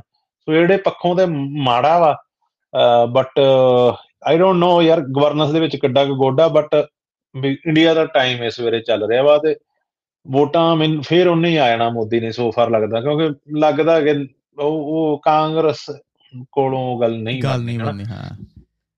ਹਾਂ। ਤੇ ਆਈ ਥਿੰਕ ਮਾਰਕੀਟਿੰਗ ਹਿੰਦੂਆਂ ਦੇ ਵਿੱਚ ਇਹ ਜਗਾਇਆ ਨਾ ਵੀ ਪ੍ਰਾਊਡ ਪ੍ਰਾਊਡਨੈਸ ਜੀ ਹਨਾ ਵੀ ਆਪਾਂ ਕਿਤੇ ਨਾ ਕਿਤੇ ਉਹ ਸਹੀ ਵੀ ਸੀ। ਸਹੀ ਵੀ ਆ ਠੀਕ ਆ ਕਿ ਆਪਾਂ ਇੰਨਾ ਚਿਰ ਗੁਲਾਮ ਰਹੀ ਆ ਜਿਹੜਾ ਕਿਤਾ ਹਿੰਦੂ ਆਪਾਂ ਸਿੱਖ ਸਾਰੇ ਹਨਾ ਵੀ ਉਹਦੇ ਟਾਈਮ ਜਿਹੜੇ ਟਾਈਮ ਗੁਲਾਮ ਰਹੇ ਉਹ ਇਨਫੀਰੀਅਰਿਟੀ ਕੰਪਲੈਕਸ ਜਾਂ ਕਿਤੇ ਆਇਆ ਪਿਆ ਸੀ ਆਪਣੇ ਲੋਕਾਂ 'ਚ। ਉਹ ਇਹਨਾਂ ਨੇ ਮਾੜਾ ਜਿਹਾ ਕਿਤੇ ਲੋਕਾਂ ਦਾ ਦੂਰਦਾਰ ਕੀਤਾ ਕੁਝ ਹਿਸਾਬ ਨਾਲ। ਤੇ ਉਹ ਜਿਹੜੀ ਹਿੰਦੂ ਵੋਟਰਸ ਆ ਉਹ ਉਧਰ ਹੈਗੇ ਆ। ਪਰਫੈਕਟ ਸਟਰੋਮ ਮੈਂ ਮੰਨਦਾ ਵਾਂ ਕਿ ਜਿੱਦਾਂ ਕੁਝ ਸਾਲ ਪਹਿਲਾਂ ਲੱਗਦਾ ਸੀ ਕਿ ਸਾਰੀਆਂ ਕੰਪਨੀਆਂ ਦੇ ਸੀਈਓ ਇੰਡੀਅਨਸ ਹੀ ਬਣੇ ਜਾਂਦੇ ਨੇ। ਤੇ ਹੁਣ ਅਗਰ ਮੈਂ ਵਰਲਡ ਸਟੇਜ ਤੇ ਦੇਖਾਂ ਯੂਕੇ ਦਾ ਪ੍ਰਧਾਨ ਮੰਤਰੀ ਹੋ ਗਿਆ ਉਹ ਇੰਡੀਅਨ ਆ ਗਿਆ। ਠੀਕ ਹੈ ਹੁਣ ਵਿਵੇਕ ਰਾਮਾਸਵਾਮੀ ਜਿਹੜਾ ਅਮਰੀਕਾ ਦੇ ਵਿੱਚ ਰਿਪਬਲਿਕਨ ਕੈਂਡੀਡੇਟ ਹੈ। ਤੇ ਆਈ ਥਿੰਕ ਪਰਫੈਕਟ ਸਟਰੋਮ ਹੈ ਕਿ ਇੰਡੀਅਨਸ ਦਾ ਇੱਕਦਮ ਹੀ ਬੜਾ ਗੱਲਬਾਤ ਹੋਣ ਲੱਪੀ ਹੈ। ਤੇ ਉਹ ਜਿਹੜੀ ਮਾਰਕੀਟਿੰਗ ਆ ਆਈ ਥਿੰਕ ਉਹ ਮੋਦੀ ਨੂੰ ਜਾਂਦੀ ਵੀ ਹੈ ਕਿਤੇ ਨਾ ਕਿਤੇ। ਤੇ ਆਪਾਂ ਨੂੰ ਲੱਗਦਾ ਕਿ ਇੰਡੀਆ ਸਟਰੋਂਗ ਹੈ ਤੇ ਮੋਦੀ ਕਰਕੇ ਹੀ ਸਟਰੋਂਗ ਹੈ ਤੇ ਸ਼ਾਇਦ ਵੋਟਾਂ ਨੂੰ ਤਾਂ ਇੰਨੀਆਂ ਜ਼ਿਆਦੀਆਂ ਪੈਂਦੀਆਂ ਪਈਆਂ। ਆਹੋ ਆਹੋ ਉਹ ਉਹੀ ਲੱਗਦਾ ਨਾ ਵੇਖਣ ਵਾਲੇ ਨੂੰ ਇਹੀ ਲੱਗਦਾ ਵੀ ਹੁਣ ਆ ਜਿਵੇਂ ਉਹਨਾਂ ਨੇ ਇਹ ਹੀ ਇੰਡੀਆ ਦਾ ਕਿ ਇਹਨਾਂ ਨੇ ਉਹ ਫਲਾਣਾ ਮਰਵਾਉਣ ਦੀ ਕੋਸ਼ਿਸ਼ ਕੀਤੀ। ਗਵਰਨਮੈਂਟ ਨੇ ਤੇ ਉਹੀ ਨਾ ਵੀ ਮੋਦੀ ਉਹਨਾਂ ਨੇ ਕਿਹੜਾ ਉਸੇ ਬੋਲਣਾ ਵਾ। ਤੇ ਉਹ ਉਹਨਾਂ ਨੇ ਇਹ ਵੀ ਫੇਵਰ ਚ ਲੈ ਲੈਣਾ ਵੇਖਿਆ ਸਾਡੇ ਮੋਦੀ ਜੀ ਨੇ ਹਨਾ ਦੇਸ਼ ਕੇ ਲਈ ਐਸਾ ਉਧਰ ਜਾ ਕੇ ਕੈਨੇਡਾ ਮੇ ਮਾਰ ਦਿਏ ਜਾਂ ਯੂਐਸਏ ਮੇ ਮਾਰ ਦਿਏ ਜਿਹੜਾ ਉਹੜੇ ਟਾਈਪ ਦਾ ਵੋਟਰ ਆ ਜਿਹੜਾ ਇਹ ਸੋਚ ਕੇ ਹਨਾ ਵੀ ਇੰਡੀਆ ਦਾ ਡੰਕਾ ਵੱਜ ਰਿਹਾ ਜਿਹੜਾ ਉਹ ਆ ਉਹ ਉਹ ਉਹ ਸੋਚ ਕੇ ਉਹ ਇਹ ਇਨਸੀਡੈਂਟ ਨੂੰ ਵੀ ਇੰਡੀਆ ਦਾ ਡੰਕਾ ਵੱਜ ਰਿਹਾ ਹੈ ਤੇ ਵੋਟ ਪਾਉਂਦਾ ਹੈ ਹੂੰ ਚਲੋ ਟਰੈਵਲਿੰਗ ਤੇ ਆਈਏ ਭਾਈ। ਤੁਸੀਂ ਇੰਨੀਆਂ ਕੰਟਰੀਆਂ ਕੋ ਪਹਿਲੀ ਗੱਲ ਤੇ ਨਾ ਤੁਹਾਡੇ ਚੈਨਲ ਤੋਂ ਮੈਂ ਸਮਝ ਨਹੀਂ ਪਾਉਂਦਾ ਕਿ ਤੁਸੀਂ ਕਿਹੜੀਆਂ ਕੰਟਰੀਜ਼ 'ਚ ਘੁੰਮਦੇ ਹੋ ਇਸ ਟਾਈਮ ਓ ਯਾਰ ਉਹ ਮੈਂ ਨਾ ਬਹੁਤ ਮੈਂ ਹੁਣ ਵੀ ਬੈਠਾ ਡਿਆ ਹਾਂ ਮੈਨੂੰ ਨਾ ਓ ਯਾਰ ਮੈਂ ਵੀਡੀਓ ਹੀ ਅਪਲੋਡ ਕਰਦਾ ਪਿਆ ਸੀ ਤੇ ਮੈਨੂੰ ਆਪ ਲੱਗਦਾ ਮੈਂ ਤਾਂ ਇੱਥੇ ਆ ਕੇ ਵੀ ਹੁਣ ਕਿੰਨੀਆਂ ਥਾਵਾਂ ਘੁੰਮ ਘੁੰਮ ਆਇਆ ਆਲਰੇਡੀ ਮੈਂ ਕਿੰਨੇ ਆ ਬਹਿ ਕੇ ਇੱਥੇ ਪੋਡਕਾਸਟ ਵਗੈਰਾ ਵੀ ਰਿਕਾਰਡ ਕਰ ਲਏ ਇਦਾਂ ਤੇ ਉਹ ਹੁਣ ਮੈਨੂੰ ਵਾਰੀ ਨਹੀਂ ਆਉਂਦੀ ਮੈਂ ਇਹ ਸੋਚਣ ਡਿਆ ਮੈਂ ਕਿਹਾ ਜਦੋਂ ਤੱਕ ਉਹਨਾਂ ਦੀ ਵਾਰੀ ਆਉਣੀ ਮੈਂ ਪਤਾ ਨਹੀਂ ਵਾਪਸ ਮੁੜ ਜਾਣਾ ਜਾਂ ਯੂ ਐਸ ਏ ਹੋਣਾ ਵਾ। ਇਹ ਉਹ ਭਰਾਵਾ ਮੈਂ ਬੜਾ ਮੈਂ ਕੱਲ ਇੱਕ ਮੁੰਡਾ ਹੋਰ ਆ ਨਾ ਉਹ ਉਹ ਸਰਦਾਰ ਨਵਦੀਪ ਬਰਾੜਾ। ਹਾਂਜੀ। ਤੇ ਉਹ ਰਸ਼ੀਆ ਫਿਰਦਾ ਭਰਾਵਾ ਮੈਂ ਉਹਦੀ ਵੀਡੀਓ ਵੇਖ ਕੇ ਹੈਰਾਨ ਹੋਇਆ ਉਹਨੇ ਰਿਕਾਰਡ ਕੀਤੀ 6 ਤਰੀਕ ਨੂੰ। ਹਾਂਜੀ। ਤੇ ਉਹਦੀ 7 ਦੀ ਰਾਤ ਤੇ 8 ਦੀ ਸਵੇਰ ਨੂੰ ਉਹਨੇ ਵੀਡੀਓ ਪਾ ਵੀ ਦਿੱਤੀ ਹਨਾ। ਉਹ ਨਾਲੋਂ ਨਾਲ ਹੀ ਤੱਕੀ ਤੁਰਿਆ ਆਉਣ ਡਿਆ ਵਾ ਹਨਾ। ਸੋ ਆਈ ਡੋਨਟ ਨੋ ਯਾਰ ਮੈਂ ਅੱਗੇ ਵੀ ਕਹਿ ਗਿਆ ਮੈਨੂੰ ਨਹੀਂ ਪਤਾ ਮੈਂ ਲੇਜ਼ੀ ਆ ਕਿ ਜਾਂ ਮੈਂ ਉਹਦੇ ਕਹਿਣ ਨੂੰ ਹਾਥੀ ਪੰਗੇ ਹੀ ਇੰਨੇ ਲਏ ਸੋ ਦੋਨੋਂ ਚੀਜ਼ਾਂ ਦੇ ਆਹੋ ਤੇ ਇਹ ਕਿਦਾਂ ਜਿੱਦਾਂ ਰਿਕਾਰਡ ਕਰਕੇ ਤੁਸੀਂ ਰੱਖ ਲੈਂਦੇ ਹੋ ਇੱਕਦਮ ਤੁਸੀਂ ਅਪਲੋਡ ਨਹੀਂ ਕਰਦੇ ਕੁਝ ਮਹੀਨੇ ਬਾਅਦ ਜਾਂ 2 ਮਹੀਨੇ ਬਾਅਦ 3 ਮਹੀਨੇ ਬਾਅਦ ਇੰਨਾ ਫ਼ਰਕ ਪੈ ਜਾਂਦਾ ਨਹੀਂ ਇੱਕਦਮ ਯਾਰ ਫਿਰ ਮੈਨੂੰ ਕਈ ਵਾਰੀ ਲੱਗਦਾ ਹੁੰਦਾ ਵਾ ਉਹ ਕਿਉਂਕਿ ਹੁਣ ਜਦੋਂ ਕਈ ਵਾਰੀ ਘੁੰਮਦੇ ਹੋਈਏ ਨਾ ਹੁਣ ਜਦੋਂ ਮੈਂ ਯੂਰਪ 'ਚ ਘੁੰਮਦਾ ਸੀ ਉੱਥੇ ਹੀ ਨਾਲ ਮੁੰਡਾ ਇੰਡੀਆ ਤੋਂ ਆਇਆ ਸੀ ਦਰਸ਼ਨ ਤੇ ਅਸੀਂ ਘੁੰਮਦੇ ਸੀ ਹੁਣ ਸਵੇਰੇ ਉੱਠ ਕੇ ਮੈਨੂੰ ਪਤਾ ਵਾ ਕਿ ਮੈਂ ਜਾਣ ਲੈ ਕੇ ਜਾਣਾ ਵਾ ਉੱਥੇ ਜਗ੍ਹਾ ਤੇ ਜਾਣਾ ਡਰਾਈਵ ਕਰਨਾ ਉੱਥੇ ਘੁੰਮਣਾ ਵਾ। ਘੁੰਮਣ ਤੋਂ ਬਾਅਦ ਫੇਰ ਸੋਚਣਾ ਵੀ ਹੁਣੇ ਰਾਤ ਰਾਤ ਨੈਕਸਟ ਡੈਸਟੀਨੇਸ਼ਨ ਤੇ ਪਹੁੰਚ ਜੀਏ ਜਾਂ ਕਿਤੇ ਹੋਰ ਚੰਗੀ ਥਾਂ ਤੇ ਚੱਲ ਜੀਏ ਫੇਰ ਉਸ ਤੋਂ ਬਾਅਦ ਰੋਟੀ ਬਣਾਉਣੀ ਆ ਖਾਣੀ ਆ ਸਾਰਾ ਕੁਝ ਕਰਨਾ। ਸੋ ਸਾਰੀ ਦਿਹਾੜੀ ਦੇ ਵਿੱਚ ਫਿਰ ਬੰਦਾ ਕਹਿੰਦਾ ਵੀ ਯਾਰ ਵੀ 4 ਤੋਂ 5 ਘੰਟੇ ਰਹਿ ਗਏ।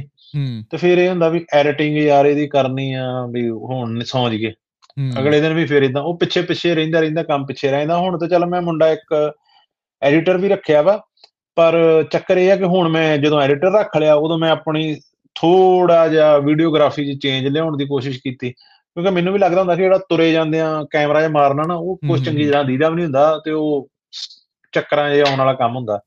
ਤੇ ਮੈਂ ਹੁਣ ਕੀ ਕਰਨਾ ਪਿਆ? ਹੁਣ ਮੈਂ ਸਟਿਲ ਸ਼ਾਟ 'ਚ ਜ਼ਿਆਦਾ ਲੈਣ ਲੱਗ ਪਿਆ ਦੇ ਹੁਣ ਮੈਂ ਉਹ ਸਮੱਗਰੀ ਇੰਨੀ ਇਕੱਠੀ ਕਰ ਲੈਣਾ ਮੁੰਡੇ ਐਡੀਟਰ ਨੂੰ ਨਹੀਂ ਸਮਝਾਉ ਉਹ ਕਈ ਵਾਰੀ ਭਾਜੀ ਇਹ ਕਿੱਥੇ ਇਹ ਕਿੱਥੇ ਹੁਣ ਫਿਰ ਮੈਂ ਉਹਨਾਂ ਨੂੰ ਮੈਂ ਵਾਰ-ਵਾਰ ਦੱਸਦਾ ਨਾ ਯਾਰ ਇੱਥੇ ਕਰਦੇ ਉੱਥੇ ਕਰਦੇ ਇਦਾਂ ਕਰਦੀ ਹਨਾ। ਉਹ ਹੁਣ ਉਹਦੇ ਚੱਕਰ ਦੇ ਵਿੱਚ ਕਦੀ ਲੇਟ ਹੋ ਜਾਂਦਾ ਹਾਂ। ਠੀਕ ਹੈ ਠੀਕ ਹੈ। ਤੇ ਹੁਣ ਇੰਨੀਆਂ ਕੰਟਰੀਆਂ 'ਚ ਤੁਸੀਂ ਟਰੈਵਲ ਕੀਤਾ ਹੈ ਕਿਹੜੀ ਕੰਟਰੀ ਇੱਕ ਚੂਜ਼ ਕਰਨੀ ਪਵੇ ਕਿ ਜਿੱਥੇ ਤੁਹਾਨੂੰ ਜਾ ਕੇ ਲੱਗਦਾ ਯਾਰ ਕਲਚਰ ਇੱਥੋਂ ਦਾ ਖਾਣਾ ਇੱਥੋਂ ਦੇ ਲੋਕ ਬਹੁਤ ਜ਼ਿਆਦਾ ਸਵੀਟ ਆ। ਵੀ ਤੂੰ ਉਦੋਂ ਤਾਂ ਮੈਟਰੀ ਲੱਗਾ ਹੀ ਕਹਿਣਾ ਐਂਡ ਵਾਲੇ ਤੇ ਜਦੋਂ ਸਵੀਟ ਕਿਹਾ ਉਦੋਂ ਮੈਂ ਉਦੋਂ ਤਾਂ ਮੈਟਰੀ ਲੱਗਾ ਹੀ ਕਹਿ। ਲੋਕ ਨਹੀਂ ਏਡੇ ਨਾਈਸ ਇਟਲੀ ਦੇ ਬਟ ਹਾਂ ਫੂਡ ਹੋ ਗਿਆ ਕੰਟਰੀ ਸੋਹਣੀ ਹੋ ਗਈ ਹਾਂ। ਹੁਣ ਸੋਹਣੀਆਂ ਤੇ ਜਿੱਦਾਂ ਮੈਂ ਇੱਕ ਵੀਡੀਓ ਬਣਾਈ ਸੀ ਕਿ ਸਭ ਤੋਂ ਸੋਹਣੀਆਂ ਕੰਟਰੀਆਂ ਕਿਹੜੀਆਂ ਉਹ ਚ ਮੈਂ ਕਹਿਤਾ ਸੀ ਵੀ ਸਵਿਟਜ਼ਰਲੈਂਡ ਐਂਡ ਨਾਰਵੇ ਪ੍ਰੋਬਬਲੀ ਤੇ ਪਰ ਗੱਲ ਇਹ ਆ ਵੀ ਉੱਥੋਂ ਦਾ ਫੂਡ ਵਗੈਰਾ ਨਹੀਂ ਉਦਾਂ ਦਾ ਉਹਨਾਂ ਦਾ ਕਲਚਰ ਨਹੀਂ ਏਡਾ ਉਹ ਜਿਹਾ ਜਿਹੜੇ ਜਿਹੜੇ ਫੰਕਸ਼ਨ ਲੋਕੀ ਇਟਲੀ ਫਰਾਂਸ ਸਪੇਨ ਇਹਨਾਂ ਮੁਲਕਾਂ ਦੇ ਕਰਦੇ ਆ ਨਾ। ਸੋ ਵਸਨ ਨੂੰ ਤੇ ਆਫ ਕੋਰਸ ਆਹ ਹੀ ਯਾਰ ਫਰਾਂਸ ਨਹੀਂ ਇਟਲੀ ਸਪੇਨ ਦੋਨਾਂ ਚੋਂ ਜਿਹੜਾ ਤੇ ਰਹਿਣ ਨੂੰ ਵੀ ਕੰਟਰੀ ਵਧੀਆ ਆ ਅਗਰ ਖਰਚੇ ਪਾਣੀ ਦੀ ਗੱਲ ਕਰੀਏ ਉੱਥੋਂ ਵਧੀਆ ਪੈਸੇ ਬਣ ਜਾਂਦੇ ਆ ਇਹ ਜੌਬ ਓਪਰਚੁਨਿਟੀਜ਼ ਵਧੀਆ ਨੇ। ਯੂਰਪ ਦਾ ਯਾਰ ਇਦਾਂ ਵਾ ਵੇਖ ਯੂਰਪ ਦੇ ਵਿੱਚ ਸਰਦਾ ਸਾਰਾ ਕੁਝ ਪਰ ਇਦਾਂ ਨਹੀਂ ਕਿ ਮੈਂ ਆਖਾਂ ਵੀ ਜਿਵੇਂ ਹੁਣ ਇੱਥੇ ਤੁਹਾਡੇ ਕਰਦੇ ਆ ਜਾਂ ਕੈਨੇਡਾ ਜਾਂ ਆਸਟ੍ਰੇਲੀਆ ਵੀ ਮੈਂ ਆ ਗਿਆ ਵਾਂ ਮੈਂ 6 ਮਹੀਨੇ ਬਾਅਦ ਮੈਂ ਮਸਟੈਂਗ ਲੈ ਕੇ ਆਵਾਂ ਮੈਂ ਮਸਟੈਂਗ ਦੇ ਕੰਮ ਤੇ ਜਾਵਾਂ। ਹੂੰ। ਮੈਂ ਅੱਗੇ ਵੀ ਕਿਹਾ ਵੀ ਮੈਂ ਯੂਰਪ ਦੇ ਲੋਕਾਂ ਨੂੰ ਥੋੜਾ ਜਿਹਾ ਆਈ ਡੋਨਟ ਨੋ ਵੀ ਉਹ ਮੈਂ ਮੰਨਦਾ ਵੀ ਉਹ ਮੈਚੁਰਿਟੀ ਲੈਵਲ ਵੀ ਉਹ ਕਾਫੀ ਅੱਗੇ ਆ ਹੋਰਾਂ ਸੋਸਾਇਟੀਆਂ ਨਾਲੋਂ।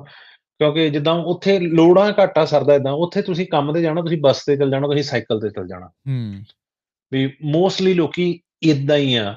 ਤੇ ਜੇ ਮੈਂ ਕਹਾਂ ਕਿ ਮੈਂ ਫੈਮਿਲੀ ਵੀ ਪਾਲਣੀ ਮੇਰੀ ਫੈਮਿਲੀ ਘਰ ਦੇ ਕੰਮ ਬਣਾ ਕਰਨ ਮੈਂ ਹੀ ਕੰਮ ਕਰਾਂ ਤੇ ਮੈਂ ਮਹਿੰਗੀ ਗੱਡੀ ਰੱਖੀ ਆ ਉਹਨੂੰ ਸੈਲਫ ਮਾਰ ਕੇ ਕੰਮ ਤੇ ਆਵਾਂ ਜਾਵਾਂ ਫਿਰ ਤਾਂ ਨਹੀਂ ਸਰਦਾ।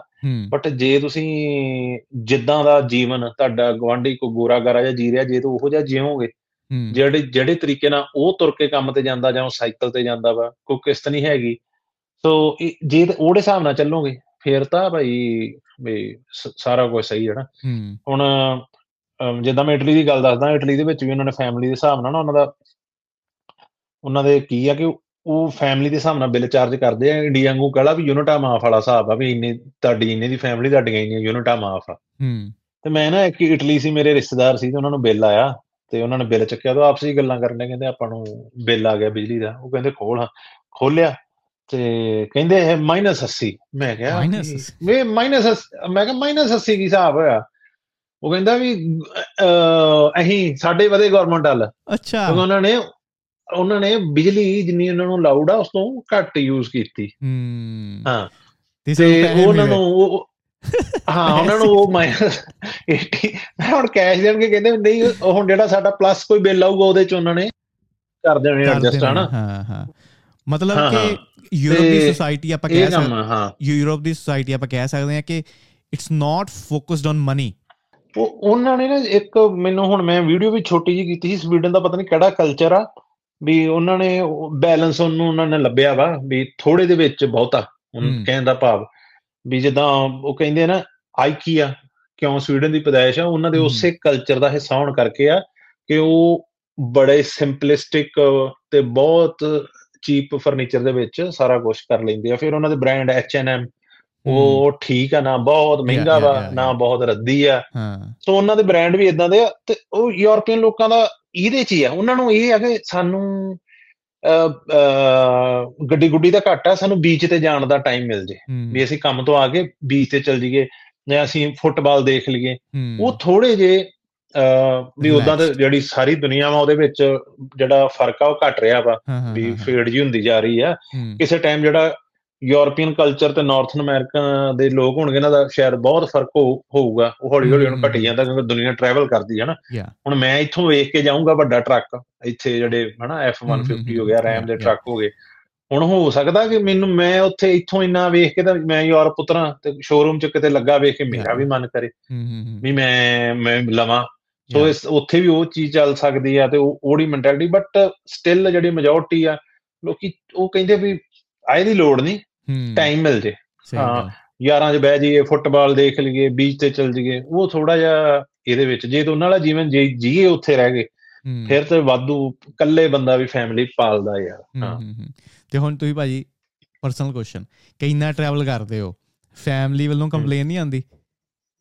ਉਹ ਇਹ ਭਰਾਵਾ ਮੈਨੂੰ 에어ਪੋਰਟ ਤੇ ਵੀ ਪੁੱਛ ਲਿਆ ਉਹਨਾਂ ਨੇ। ਕਹਿੰਦਾ ਤੂੰ ਉਹ ਹੁਣ ਉਹਦੇ ਵਿੱਚ ਆਉਂਦੀ ਆ ਬਟ ਮੈਂ ਥੋੜਾ ਬਹੁਤ ਦੱਸਿਆ ਵਾ ਹਨਾ ਵੀ ਮੈਂ ਇਦਾਂ ਇਦਾਂ ਵਾ ਮੈਂ ਆਹ ਦੋ ਚਾਰ ਕੰਮ ਮੈਂ ਕਰਨਾ ਚਾਹੁੰਦਾ ਵਾ।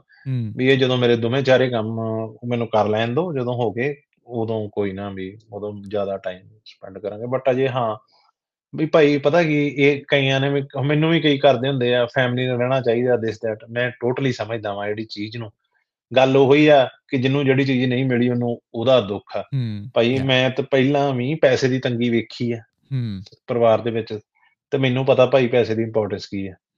ਚਾਹੇ ਜੋ ਮਰਜ਼ੀ ਕਹਿ ਲਓ ਵੀ ਪਰਿਵਾਰ ਵੀ ਜ਼ਰੂਰੀ ਆ ਪੈਸਾ ਵੀ ਜ਼ਰੂਰੀ ਆ ਦੋਨੋਂ ਹੀ ਚੀਜ਼ਾਂ ਵਾ ਤੇ ਥੋੜਾ ਜਿਹਾ ਕਰਨਾ ਹੀ ਪੈਣਾ ਵੀ ਇਹ ਸਮਝਾਇਆ ਵੀ ਭਾਈ ਆ ਮੈਂ ਮੈਂ ਸੋਚਿਆ ਆੜੀਆਂ ਚੀਜ਼ਾਂ ਹੋ ਜਾਣ ਫਿਰ ਵੇਖਾਂਗੇ ਹਾਂ। ਤੇ ਕਦੋਂ ਤੱਕ ਦਾ ਟੀਚਰ ਰੱਖਿਆ ਹੈਗਾ? ਅਗਲੇ 10 ਸਾਲ 20 ਸਾਲ? ਟੀਚਰ ਯਾਰ ਨੋ ਆਈਡੀਆ ਨੇ ਨਹੀਂ 2 10 ਸਾਲ ਤਾਂ ਨਹੀਂ ਯਾਰ ਮੈਂ ਬਸ ਬਾਲੇ ਨਹੀਂ ਯਾਰ ਮੈਂ ਵੇਖ ਲਿਆ ਕਰਕੇ ਹਨਾ।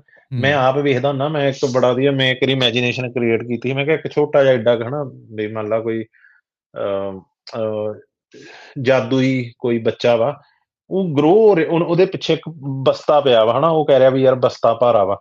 ਉਹ ਗਰੋ ਹੋਈ ਜਾ ਰਿਹਾ ਵਾ ਬਟ ਉਹਦੇ ਨਾਲ ਉਹਦਾ ਬਸਤਾ ਵੀ ਵੱਡਾ ਹੋਈ ਜਾ ਰਿਹਾ। ਉਹ ਉਹਨੂੰ ਈਜ਼ ਨਹੀਂ ਕਰ ਰਿਹਾ ਉਹਦਾ ਕੱਦ ਦਾ ਵਧਣਾ। ਯਾ ਯਾ ਯਾ ਯਾ ਉਹਨਾਂ ਪਿੱਛੇ ਉਹ ਮੈਂ ਵੇਖਿਆ ਕਿ ਆਪਾਂ ਜਿੰਨਾ ਵੱਧ ਕਮਾਵਾਂਗੇ ਕੁਝ ਕਰੀ ਜਾਈਏ ਨਾ ਆਪਾਂ ਜਦੋਂ ਹੋਰ ਤੋਂ ਹੋਰ ਦੇ ਵਿੱਚ ਪਈ ਜਾਈਦਾ ਉਦੋਂ ਉਹ ਭਾਰ ਉਹੇ ਰਹਿੰਦਾ। ਫਿਰ ਕਹਿੰਦਾ ਯਾਰ ਉਦੋਂ ਵੀ ਜਦੋਂ 1000 2000 ਆਉਂਦਾ ਸੀ ਉਦੋਂ ਵੀ ਸਰਦਾ ਹੀ ਉਦੋਂ ਵੀ ਚੱਲਦਾ ਸੀ। ਸੋ ਗੱਲ ਇਦਾਂ ਹੀ ਆ ਵੀ ਬਸ ਕੋ ਬਾਲਾ ਨਹੀਂ ਯਾਰ ਮੈਂ 2000 ਕੰਮ ਕੀਤੇ ਮੇਰੇ ਹੋ ਜਾਣ। ਤੇ ਫਿਰ ਮੈਂ ਭਾਵੇਂ ਵਾਕਈ ਵੀ ਆ ਟਰੈਵਲ ਇੱਧਰ ਹੀ ਜਾਂ ਹਨਾ ਫੈਮਿਲੀ ਨਾਲ ਬਸ ਇਹਦੇ ਚ ਹੀ ਭਾਵੇਂ 2 ਮਹੀਨੇ ਘੁੰਮ ਗਿਆ 2 ਮਹੀਨੇ ਫੈਮਿਲੀ ਨਾਲ ਰਹਿ ਪਏ। ਤੋਂ ਦੋ ਚਾਰ ਕੰਮ ਆ ਯਾਰ ਹਾਂ। ਠੀਕ ਹੈ ਤੇ ਟਰੈਵਲਿੰਗ ਪਿਓਰਲੀ ਪਲੇਜ਼ਰ ਸੇ ਕਿ ਆ ਜਾਂ ਟਰੈਵਲਿੰਗ ਦੇ ਵਿੱਚ ਕੁਝ ਕੁਝ ਬਿਜ਼ਨਸ ਵਾਲੀਆਂ ਚੀਜ਼ਾਂ ਵੀ ਤੁਸੀਂ ਕਰਦੇ ਹੋ? ਕਿ ਨਹੀਂ ਪਹਿਲਾਂ ਨਹੀਂ ਸੀ ਪਹਿਲਾਂ ਓਨਲੀ ਫਾਰ ਪਲੇਜ਼ਰ ਹੀ ਹੁਣ ਮੈਂ ਬਿਜ਼ਨਸ ਦੇ ਪਰਪਸ ਜੇ ਨਾ ਵੀ ਹਾਂ। ਹਾਂ ਠੀਕ ਹੈ। ਹਾਂ ਦੋਨੋਂ ਹੀ ਇੱਕ ਤਾਂ ਚੱਲ ਮੇਰੇ ਇਦਾਂ ਲਿੰਕ ਵੀ ਬਹੁਤ ਵਧੀਆ ਬਣਦੇ ਆ। ਤੇ ਉਹ ਉਹ ਵੀ ਇੱਕ ਫਾਇਦਾ ਦੇਣ ਵਾਲੀ ਚੀਜ਼ ਆ। ਤੇ ਦੂਸਰੀ ਚੀਜ਼ ਇਹ ਹੈ ਕਿ ਹੁਣ ਚੱਲ ਇੱਧਰ ਸੋਸ਼ਲ ਮੀਡੀਆ ਮੈਨੂੰ ਲੱਗਦਾ ਵੀ ਇਹ ਵੀ ਯਾਰ ਜਿਹੜਾ ਉਹ ਕਹਿੰਦੇ ਨਾ attention is going to be new currency ਵੀ ਜਿਹਦੇ ਕੋਲ ਜਿੰਨੇ ਲੋਕਾਂ ਦੀ ਅਟੈਂਸ਼ਨ ਆ ਉਹਦੀ ਉਨੀ ਨੈਟਵਰਥ ਮੈਨੂੰ ਲੱਗਦਾ ਹੁੰਦਾ ਚੱਲ ਯਾਰ ਲੋਕੀ ਲੱਗੇ ਆ ਤੇ ਵੀ ਇਹਨੂੰ ਵੀ ਇਸੇ ਕਰਕੇ ਮੈਂ ਥੋੜਾ ਜਿਹਾ ਇਹਨੂੰ ਹੁਣ ਸੀਰੀਅਸ ਲੈਣਾ ਜਾਂ ਸਟਾਰਟ ਕਰ ਰਿਹਾ ਹਾਂ ਆਈ ਥਿੰਕ ਸ਼ਾਇਦ ਕੀਤਾ ਤਾਂ ਇਹ ਤੱਕ ਨਾ ਹੋਵੇ ਬਟ ਕਰ ਰਿਹਾ ਹਾਂ। ਤੇ ਇਹ ਇੱਕ ਰੀਜ਼ਨ ਹਾਂ। ਹਾਂ ਅਟੈਂਸ਼ਨ ਤੁਸੀਂ ਗੱਲ ਕੀਤੀ। ਫਰਸਟ ਟਾਈਮ ਜਦੋਂ ਆਪਣੀ ਗੱਲ ਹੋਈ ਸੀ ਨਾ ਉਦੋਂ ਵੀਲੌਗਿੰਗ ਤੇ ਬਹੁਤ ਟੈਨਸ਼ਨ ਸੀ ਲੋਕਾਂ ਦੀ। ਤੇ ਹੁਣ ਤੁਹਾਨੂੰ ਆਈ ਥਿੰਕ ਉਦੋਂ ਦੇ ਪ੍ਰੋਬਬਲੀ 2-3 ਸਾਲ ਹੋ ਗਏ ਪਹਿਲੀ ਵਾਰੀ ਜਦੋਂ ਆਪਣੀ ਗੱਲ ਹੋਈ। ਤੇ ਤਾਂ ਲੱਗਦਾ ਕਿ ਉਸ ਤੋਂ ਬਾਅਦ ਜਾਂ ਹੁਣ ਦੇ ਕੰਪੇਅਰ ਕਰੀਏ ਬਹੁਤ ਵੀਲੌਗਿੰਗ 'ਚ ਅਟੈਂਸ਼ਨ ਘਟ ਗਈ ਲੋਕਾਂ ਦੀ ਜਾਂ ਹੋਰ ਵਧੀਆ ਕਿਉਂਕਿ ਮੈਂ ਤੇ ਬਿਲਕੁਲ ਫੋਕਸ ਨਹੀਂ ਕਰਦਾ ਉਸ ਸਾਈਡ ਵਾਲਾ। ਤੁਸੀਂ ਹਾਂ ਇੱਕ ਇੱਕ ਇੱਕ ਦੋ ਚੀਜ਼ਾਂ ਹੈਗੀਆਂ ਉਹਦਾ ਨਾ ਹੁਣ ਅੱਗੇ ਲੋਕੀ ਸੀ ਵੀ ਚੱਲ ਯਾਰ ਵੀ ਉਹ ਅੱਛਾ ਉੱਥੇ ਗਿਆ ਵਾ ਸੋਹਣਾ ਕਿੰਨਾ ਹੁਣ ਉਹ ਨਹੀਂ ਹੁਣ ਲੋਕਾਂ ਨੇ ਰੀਲਾਂ ਸ਼ਾਰਟਸ ਦੇ ਵਿੱਚ ਹਰੇਕ ਦੁਨੀਆ ਦੀ ਸੋਹਣੀ ਸਾਣੀ ਜਗ੍ਹਾ ਵੇਖ ਹੀ ਲਈ ਹੋਊਗੀ। ਅੱਜ ਕੱਲ ਲੋਕੀ ਕਿਸੇ ਦੇ ਗੱਲਬਾਤ ਕਰਨ ਦੇ ਤਰੀਕੇ ਤੋਂ ਉਹਦੀ ਗੱਲਬਾਤ ਤੋਂ ਜ਼ਿਆਦਾ ਪ੍ਰਭਾਵਿਤ ਹੁੰਦੇ ਤੇ ਇਸੇ ਕਰਕੇ ਅੱਜ ਕੱਲ ਚੱਲਣ ਪੋਡਕਾਸਟਾਂ ਦਾ ਇਹ ਜਿਹੜੀਆਂ ਚੀਜ਼ਾਂ ਦਾ ਜ਼ਿਆਦਾ ਚੱਲਿਆ। ਕਿਉਂਕਿ ਉਹਨਾਂ ਨੇ ਵੇਖ ਲਿਆ ਵੀ ਘੁੰਮ ਫਿਰ ਕੇ ਵੀ ਉਹ ਮੈਂ ਅੱਗੇ ਵੀ ਇਹਨਾਂ ਨਾ ਵੀ ਵੀ ਜੇ ਤੇ ਸੀਨਰੀ ਦਾ ਕਮਾਲ ਹੋਵੇ ਨਾ ਤੇ ਜਿਹੜੇ ਦੁਨੀਆ ਦੇ ਬੈਸਟ ਫੋਟੋਗ੍ਰਾਫਰ ਆ ਉਹ ਸਾਰੇ ਹੀ ਦੁਨੀਆ ਦੇ ਬੈਸਟ ਯੂਟਿਊਬਰ ਹੁੰਦੇ। ਮਿਸਟਰ ਬੀਸਟ ਨਾ ਹੁੰਦਾ ਜਾਂ ਕੋਈ ਹੋਰ ਨਹੀਂ ਹੁੰਦਾ। ਵੀ ਉਹਨਾਂ ਨੇ ਸਭ ਤੋਂ ਵਧੀਆ ਸ਼ਾਟ ਲੈ ਲੂ ਲੈਣਾ ਹੀ। ਗੱਲ ਵਾਕਈ ਜ਼ਬਾਨ ਦੀ ਆ ਮਹਾਰਾਜ ਇੰਟਰਨੈਟ ਤੇ ਤੇ ਹੁਣ ਪਹਿਲਾਂ ਟਰੈਵਲਾਂ ਤੋਂ ਘੱਟ ਪਤਾ ਮੈਂ ਮੈਨੂੰ ਕਦੀ ਕਦੀ ਲੱਗਦਾ ਹੁੰਦਾ ਹਾਂ ਹੁਣ ਨਹੀਂ ਦੇਖਦੇ ਲੋਕੀ ਟਰੈਵਲ ਵਲੌਗ ਬਟ ਕਦੀ ਕਦੀ ਫਿਰ ਮੈਂ ਨਵੇਂ ਪੰਜਾਬੀ ਚੈਨਲ ਵੀ ਵੇਖਦਾ ਮੈਂ ਜਿਹੜੇ ਵਧੀਆ ਚੱਲਦੇ ਆ ਟਰੈਵਲ ਦੇ। ਫਿਰ ਮੈਂ ਕਹਿੰਦਾ ਨਾ ਵੀ ਆਈ ਨੋ ਆਈਡੀਆ ਵੀ ਹਨਾ ਵੀ ਵੀ ਇਹ ਸ਼ਿਫਟ ਹੋਇਆ ਵਾ ਕਿ ਜਾਂ ਨਵੇਂ ਲੋਕ ਆਏ ਵਿੱਚ। ਹਾਂ। ਸੋ ਤੇ ਆਈ ਥਿੰਕ ਜਦੋਂ ਨਾ ਕੋਈ ਵੀ ਚੀਜ਼ ਸ਼ੁਰੂ ਹੁੰਦੀ ਆ ਫੋਰ ਐਗਜ਼ਾਮਪਲ ਵਲੌਗਿੰਗ ਦੀ ਆਪਾਂ ਗੱਲ ਕਰਦੇ ਹਾਂ। ਤੇ ਲੋਕਾਂ ਨੂੰ ਹੁੰਦਾ ਕਿ ਮੇਬੀ ਇਟਸ ਰੀਲੀ ਈਜ਼ੀ ਕਿ ਚਲੋ 100 ਦਾ 100 ਹਾਂ, ਬੰਦਾ ਉਹ। ਚ ਲੱਗ ਗਿਆ ਵਲੌਗਿੰਗ ਦੇ ਵਿੱਚ। But you. Have to stay in competition ਨਾ ਤੁਹਾਨੂੰ ਹੋਰ ਵਧੀਆ ਚੀਜ਼ ਹੋਰ। ਵਧੀਆ ਚੀਜ਼ ਤੇ। ਉਹਦੇ ਵਿੱਚੋਂ ਕਰੀਮ ਬਾਹਰ ਨਿਕਲਦੀ ਹੈ 100 ਵਿੱਚੋਂ ਲਗਭਗ 5 ਹਮ। ਜਣੇ ਰਹਿ ਜਾਣਗੇ ਜੋ ਬਿਲਕੁਲ ਅਫੋਰਡ ਕਰ ਸਕਦੇ ਆ ਬਾਹਰ ਜਾਣਾ ਹੁਣ ਪੋਡਕਾਸਟਿੰਗ ਇੱਕ ਇਦਾਂ ਦਾ ਆ ਕਿ ਲੋਕਾਂ ਨੇ ਵਲੌਗਿੰਗ ਕਰ ਲਈ ਮੇਰੇ ਫਰੈਂਡ ਸਰਕਲ ਦੇ। ਵਿੱਚ ਬਹੁਤ ਜ਼ਿਆਦਾ ਹੁਣ ਕਹਿੰਦੇ ਨੇ ਕਿ ਭਾਜੀ ਦੱਸਿਓ ਕਿੱਦਾਂ ਪੋਡਕਾਸਟਿੰਗ ਕਿੱਦਾਂ ਕਰਨੀ ਮੈਂ ਵੀ ਕਰਨੀ ਹੈ ਤੇ ਹੁਣ ਪੋਡਕਾਸਟਿੰਗ 'ਚ। ਇਦਾਂ ਲੱਗਣ ਦਿਆ ਆ ਕਿ ਹਰੇਕ ਬੰਦੇ ਨੂੰ ਲੱਗਦਾ ਕਿ ਯਾਰ ਮੇ all I have to do is sit down ਗੱਲਾਂ ਕਰਨੀਆਂ। ਗੱਲਾਂ ਕਰਨੀਆਂ। ਬਟ ਵਾਂਸ ਯੂ ਰੀਅਲਾਈਜ਼ ਕਿ ਆਈ ਥਿੰਕ ਇੱਕ ਐਵਰੇਜ ਪੋਡਕਾਸਟ ਚੈਨਲ ਦੀ ਉਮਰ ਆ 7 ਐਪੀਸੋਡ ਐਵਰੇਜ 7 ਐਪੀਸੋਡਾਂ ਤੋਂ ਬਾਅਦ। ਲੋਕਾਂ ਦੀ ਬੱਸ ਹੋ ਜਾਂਦੀ। ਕਿਉਂਕਿ ਦੇ ਡੋਨਟ ਨੋ ਕਿ ਹੁਣ ਤੇ। ਕਿੱਤੇ ਗੱਲ ਕਰਾਂ। ਹੁਣ ਅਗਰ ਤੁਹਾਡਾ ਇੰਟਰਸਟ ਆ ਪੋਲਿਟਿਕਸ ਦੇ ਉੱਤੇ ਤੁਸੀਂ ਕਿੰਨਾ ਉੱਤੇ ਹੈ। ਪੋਲਿਟਿਕਸ ਤੇ ਕਰ ਲੋਗੇ। ਤੇ ਆਈ ਥਿੰਕ ਹੁਣ ਜੋ ਲੇਅਰ ਚੱਲੀ ਆ ਪੋਡਕਾਸਟਿੰਗ ਦੀ ਇਹਦੇ ਵਿੱਚੋਂ ਕੁਝ। ਜੋ ਬਚਣਗੇ ਪ੍ਰੋਬਬਲੀ 10 ਹਮ। ਚੈਨਲ 20 ਚੈਨਲ ਉਹ ਹੋਈ ਕਰੀਮ ਹੂੰ। ਕਿਉਂਕਿ 7 ਤੋਂ ਬਾਅਦ। ਲੋਕਾਂ ਨੇ ਕਹਣਾ ਯਾਰ ਨਹੀਂ ਇਹ ਗੱਲਾਂ ਨਹੀਂ ਹੁੰਦੀਆਂ ਮੇਰੇ ਤੋਂ। ਤਾਂ ਲੱਗਦਾ ਕਿ। ਪੋਡਕਾਸਟਿੰਗ ਦੇ ਵਿੱਚ ਬਹੁਤ ਜ਼ਿਆਦਾ ਮੈਨੂੰ ਵੇਖ ਮੈਨੂੰ ਖੁਦ ਮੈਂ ਸੌਰੀ ਵਿੱਚ ਇਹ ਗੱਲ ਟੋਕਤੀ ਵੀ ਵੇਖ ਕਿ ਮੈਂ ਨਾ ਆ ਜਿਹੜੇ ਜਿਹੜੇ ਕਿੰਨੇ ਪੋਡਕਾਸਟ ਚੈਨਲ ਜਿੱਦਾਂ ਉੱਠੇ ਆ ਜਿੱਦਾਂ ਗੱਲ ਕਹਿ ਰਿਹਾ ਵੀ ਬੋਰ ਹੋ ਜਾਂਦੇ ਲੋਕੀ। ਹੁਣ ਮੈਂ ਗੱਲ ਕਰਦਾ ਹੁਣ ਮੈਂ ਕਦੀ ਵੀ ਕਦੀ ਵੀ ਕਿਸੇ ਨਾਲ ਗੱਲ ਕਰਾਂ ਜਾਂ ਮੇਰਾ ਪਤਾ ਨਹੀਂ ਉਹਦੇ ਵਿੱਚ ਨਾ ਚਾਹੁੰਦੇ ਹੋਇਆਂ ਵੀ Canada Europe this that country ਦੀਆਂ ਗੱਲਾਂ ਆ ਜਾਂਦੀਆਂ ਵਾ। ਤੇ ਮੈਨੂੰ ਖੁਦ ਹੋ ਗਈ ਯਾਰ ਮੈਂ ਇੱਕੋ ਗੱਲ ਵੀ ਇਹ ਮੈਂ ਰਿਪੀਟ ਕਰਦਿਆਂ ਵਾਂ ਵੀ ਸੁਣਨ ਵਾਲਾ ਬੋਰ ਹੋਊਗਾ ਯਾਰ ਵੀ ਇਹ ਗੱਲ ਗੋਲੀ ਮਾਰ ਵੀ ਆਪਾਂ ਕੰਟਰੀ ਦੀ ਗੱਲ ਹੀ ਨਹੀਂ ਕਰਨੀ ਕਿਸੇ ਦੀ। ਤੇ ਉਹ ਮੈਨੂੰ ਲੱਗਦਾ ਹੁੰਦਾ ਕਿ ਗੱਲਾਂ ਕਿਹੜੀਆਂ ਕਰੀਏ? ਹੁਣ ਕਰੰਟ ਟੌਪਿਕ ਤੇ ਜਾਂ ਤਾਂ ਉਹ ਖਬਰਾਂ ਵਾਲਿਆਂ ਨੂੰ ਡੇਲੀ ਵੀ ਅੱਜ ਆੜੀ ਵੀਡੀਓ ਆ ਗਈ ਉਹ ਫਲਾਣੇ ਪੋਲੀਟੀਸ਼ੀਅਨ ਦਾ ਆ ਹੋ ਗਿਆ ਜਾਂ ਤਾਂ ਉਹ ਆ ਅਦਰਵਾਈਜ਼ ਮਹਾਰਾਜ ਗੱਲਾਂ ਕਰਨੀਆਂ ਬਹੁਤ ਔਖੀਆਂ ਵਾ ਇਹ ਰੱਬ ਨੇ ਪਹਿਲਾਂ ਪਿੰਡਾਂ ਦੇ ਵਿੱਚ ਕੋਈ ਕੋਈ ਟਾਵਾ ਟਾਵਾ ਜਾਂਦਾ ਸੀ ਗੱਲੜੀ ਆ ਜਿਹੜਾ ਮਜ਼ਾਕ ਮਜ਼ੂਕ ਕਰਨ ਵਾਲਾ ਉਹਦੇ ਆਲੇ ਦੁਆਲੇ ਸਾਰੇ ਬਹਿੰਦੇ ਹੁੰਦੇ ਸੀ ਗੱਲਾਂ ਕਰਦੇ ਹੁੰਦੇ। ਉਹੋ ਜੇ ਲੋਕਾਂ ਨੂੰ ਜਿੰਨਾ ਕੋਈ ਗੱਲ ਮੁੱਕਦੀ ਨਹੀਂ ਉਹਨਾਂ। ਵਾਸਤੇ ਆ ਸੌਖਾ ਕੋਈ ਨਹੀਂਗਾ ਕੰਮ ਉਹ ਲੱਗਦਾ ਇਸ ਕਰਕੇ ਆ ਵੀ ਉਹੀ ਹਾਂ ਇੱਕ ਮਾਈਕ ਲੈਣਾ ਆਪਾਂ ਕੁਰਸੀ ਲੈਣੀ ਕਿਤੇ ਘੁੰਮਣ ਨਹੀਂ ਜਾਣਾ ਕਿਤੇ ਆਪਣਾ ਕੋਈ. ਖਰਚਾ ਨਹੀਂ ਆਉਣਾ ਵਨ ਟਾਈਮ ਇਨਵੈਸਟਮੈਂਟ ਆ ਤੇ ਰਿਟੈਂਸ਼ਨ ਜ਼ਿਆਦਾ ਹੁੰਦੀ ਪੈਸੇ ਜ਼ਿਆਦਾ ਹੁੰਦੇ ਇਹਦੇ ਆਮ ਹੂੰ, ਹੂੰ, ਹੂੰ। ਹੁਣ ਆਪਾਂ ਮੈਂ ਇੱਕ ਇੱਕ ਪੋਡਕਾਸਟ ਦੇ 10000 ਵਿਊ ਤੇ ਇੱਕ ਵਲੌਗ ਦੇ 10000 ਵਿਊ ਫੋਰ ਐਗਜ਼ਾਮਪਲ ਮੈਨੂੰ ਵਲੌਗ ਤੋਂ ਆਊਗਾ ਮੰਨ ਲਓ 100 ਰੁਪਈਆ ਤੇ ਹਮ। ਪੋਡਕਾਸਟ ਤੋਂ ਆਊਗਾ 300 ਤੋਂ 400 ਹੂੰ। ਚਾਰ ਗੁਣਾ ਕਮਾਈ ਹੈ। ਯਾ ਤੇ ਆਓ ਮੈਂ ਨਹੀਂ ਆਂਦਾ ਵੀ ਨਹੀਂ ਵੀ ਐ ਹੋ ਗਿਆ ਹੋ ਗਿਆ। ਮੈਂ ਤਾਂ ਅੱਗੇ ਇਹਨਾਂ ਨਾ ਕਿ ਪੋਡਕਾਸਟ ਸਟਿਲ ਉਹ ਬੈਟਰ ਦੈਨ ਡੇਲੀ ਵਲੌਗਿੰਗ ਆਓ ਕਰੋ। ਤੇ ਜਿਹੜਾ ਚੰਗਾ ਹੋਊਗਾ ਰਹੂਗਾ ਜਿਹੜਾ। ਨਾ ਹੋਇਆ ਉਹ ਹਨਾ ਬਟ ਇਹ ਬਹੁਤ। ਟ੍ਰੈਂਡ ਜ਼ਰੂਰ ਦੇਖਿਆ ਜਿੰਨੇ ਵੀ ਹੁਣ ਪੋਡਕਾਸਟਿੰਗ ਚੈਨਲ ਕਦੀ ਕਦੀ ਮੈਂ ਦੇਖਦਾ ਨਾ ਕਿ ਮੈਂ ਦੇਖਾਂ। ਕਿੰਨੇ ਕੁ ਚੈਨਲ ਹੋ ਗਏ ਪੰਜਾਬੀ ਪੋਡਕਾਸਟ ਗੱਲਾਂ ਉਹੀ ਨੇ ਜਿੱਦਾਂ ਕਿ ਅਗਰ ਕੋਈ। ਕੰਟਰੋਵਰਸ਼ਲ ਕੰਟਰੋਵਰਸ਼ਲ ਕੀ ਚੀਜ਼ ਹੋਈ ਜੀ ਕੁੱਲੜ ਪੀਜ਼ਾ ਉਹਨਾਂ ਦੀ। ਰੀਲ ਬਾਹਰ ਆ ਗਈ ਗੱਲਾਂ ਉਹੀ ਨੇ ਹੂੰ। ਵੀਲੌਗਿੰਗ ਵਾਲੀਆਂ ਇਹ ਨਹੀਂ ਕੋਈ ਕੋਈ। ਅਗਰ ਪੋਡਕਾਸਟਿੰਗ ਆਪਾਂ ਕਰਦੇ। ਰਹੇ ਆ ਕੋਈ ਚਾਈ ਦੀ ਗੱਲ ਕਰੀਏ ਨਾ। ਉਹੀ ਕੁੱਲੜ ਪੀਜ਼ਾ ਇਹਦਾ ਕੀ। ਰਿਐਕਸ਼ਨ ਸੀ ਉਹ ਹੋ ਗਿਆ ਫਿਰ ਸੌਖਾ। ਟੌਪਿਕ ਹੈ ਜੀ ਮੂਵੀ ਦਾ ਰਿਵਿਊ ਆ। ਮੂਵੀ ਹੈ ਇਹਦਾ ਟ੍ਰੇਲਰ ਇਹਦੇ ਬਾਰੇ ਤੂੰ? ਸਾਰੀਆਂ ਤੂੰ ਇਟਲੀ ਵਾਲੇ ਨੂੰ ਗੱਲਾਂ ਲਾਈ ਜਾਂਦਾ ਤੂੰ। ਬਾਜਾ ਬਾਜਾ ਤੂੰ। ਨਹੀਂ ਨਹੀਂ ਜਿੱਦਾਂ ਨਾ ਇਟਲੀ ਵਾਲੇ ਦਾ ਨੀਸ਼ ਆ ਕਿ ਉਹਨੇ ਕਰਨਾ ਰੋਸਟ ਉਹਨੇ ਕੋਈ ਬੁਰੀ ਚੀਜ਼ ਦੇਖੀ ਉਹਨੇ ਕਰਤਾ ਰੋਸਟ ਠੀਕ ਹੈ? ਬਟ ਜਿੱਦਾਂ ਮੈਂ ਵੀਲੌਗਿੰਗ ਜਾਂ ਪੋਡਕਾਸਟਿੰਗ ਦੀ ਗੱਲ ਕਰਨ ਦਾ ਕਿ ਵੀਲੌਗਿੰਗ ਦੇ ਵਿੱਚ ਪਹਿਲਾਂ ਟ੍ਰੈਂਡ ਸੀ ਕਿ ਘਰ ਦਾ ਆਪਾਂ ਸਾਰ- ਸਾਰਿਆਂ ਨੇ ਉਹੀ ਕਰਨ। ਲੱਪੇ ਹੁਣ ਪੋਡਕਾਸਟਿੰਗ। ਰਿਵਿਊ ਹੈ ਕਿ ਸਾਰੇ ਮੈਂ ਬਸ ਕਾਈਂਡ ਆਫ ਰੋਸਟਿੰਗ ਕਿਸੇ ਦੀ ਮਾੜੀ ਚੀਜ਼ ਆਈ ਉੱਤੇ ਮੈਂ ਗੱਲ ਕਰੀ ਜਾਵਾਂ ਕਿ ਕਿਸੇ ਨੂੰ ਬੁਲਾਣਾ ਕਿਸੇ ਮੈਂ ਚਾਹੁੰਦਾ ਹਾਂ ਕਿ ਪੋਡਕਾਸਟਿੰਗ ਦੇ ਵਿੱਚ ਇਦਾਂ ਹੋਣਾ ਚਾਹੀਦਾ ਕਿ ਕੱਲ ਨੂੰ ਮੈਂ ਕਿਸੇ ਡਾਕਟਰ ਨੂੰ ਸੱਦਾਂ ਜਾਂ ਕਿਸੇ। ਮੈਂ ਰਾਈਟਰ ਨੂੰ ਸੱਦਾਂ ਕਿ ਮਤਲਬ ਮੈਂ। ਅਲੱਗ-ਅਲੱਗ ਚੀਜ਼ਾਂ ਨੂੰ ਟੱਚ ਕਰਾਂ ਜਾਂ ਅਲੱਗ-ਅਲੱਗ ਟੌਪਿਕਸ ਨੂੰ ਟੱਚ ਕਰਾਂ ਹੁਣ ਮੇਰੀ ਮੈਨੂੰ ਬਹੁਤ ਵਾਰੀ ਸਲਾਹ ਮਿਲਦੀ ਹੈ ਭਾਜੀ ਕਿ ਯਾਰ ਆ ਚੱਲਣ ਦਿਆ ਆ ਤੁਸੀਂ ਇੱਥੇ ਕਿਉਂ ਨਹੀਂ। ਗੱਲ ਕਰਨ ਦੇ ਮੈਂ ਕਿਹਾ ਯਾਰ ਹੂੰ। 36 ਚੈਨਲ ਨੇ ਇਹਦੇ ਉੱਤੇ ਗੱਲ ਕਰਨ ਦੇ। ਇਟਲੀ। ਵਾਲੇ ਨੇ ਮੈਨੂੰ ਬੜੀ ਵਾਰੀ ਚੀਜ਼ ਕਹੀ ਏ।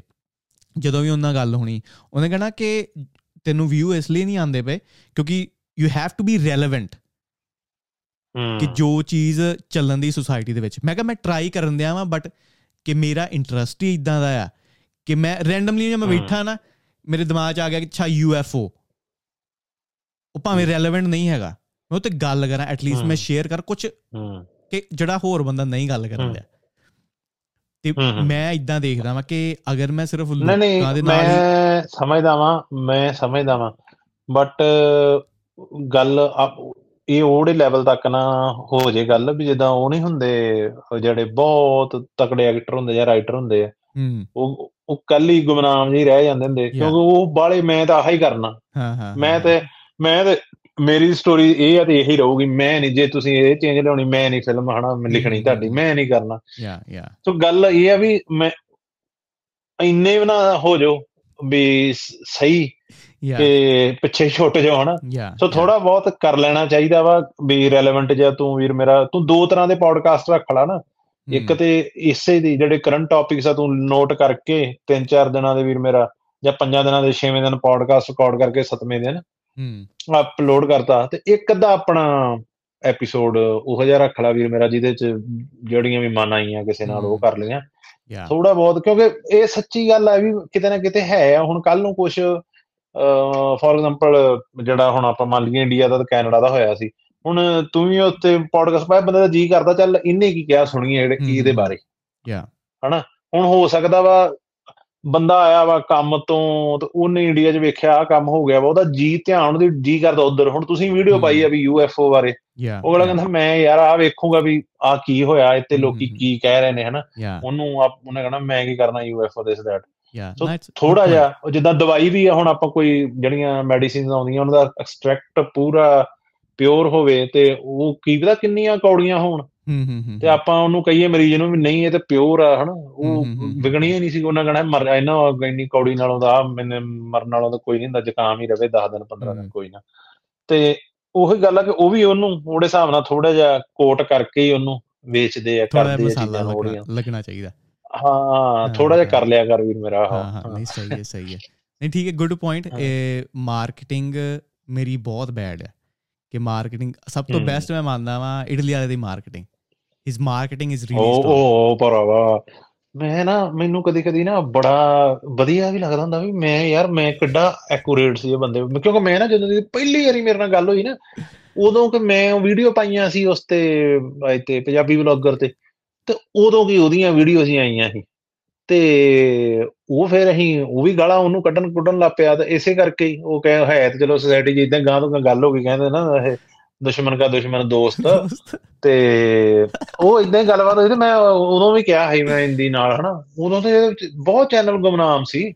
ਤੇ ਮੈਂ ਕਿਹਾ ਵੀ ਇਹ ਬੜੀ ਚੀਜ਼ ਹੀ ਹਿੰਦੀ। ਮੈਂ ਕਿਹਾ ਇਹ ਬਹੁਤ ਦੂਰ ਜਾਣੇ ਮੈਂ ਕਿਹਾ ਮੈਂ ਗੱਲਾਂ ਬਾਤਾਂ ਵੇਖੀਆਂ ਯਾਰ। ਉਹ ਭਾਈ ਉਹਦੀ ਬਹੁਤ ਘੈਂਟ ਆ ਉਹਦੀ ਉਹ- ਉਹਦੀ ਕੀ ਕਹੀਏ ਇੱਕ ਤੇ ਹਿਊਮਰ ਉਹਦਾ ਹਨਾ ਵੀ। ਘੈਂਟ ਆ ਤੇ ਇੱਕ ਉਹਦੀ ਉਹਦੀ ਸਿਲੈਕਸ਼ਨ ਬੜੀ ਘੈਂਟ ਆ ਚੀਜ਼ਾਂ ਨੂੰ ਲੈ ਕੇ। ਵੀ ਆਹ ਸਹੀ ਆ ਆਹ ਗਲਤ ਆ। ਆਹ ਨਹੀਂ ਲੋਕਾਂ ਨੇ ਪਸੰਦ ਕਰਨਾ ਆਹ ਕਰਨਾ ਵਾ।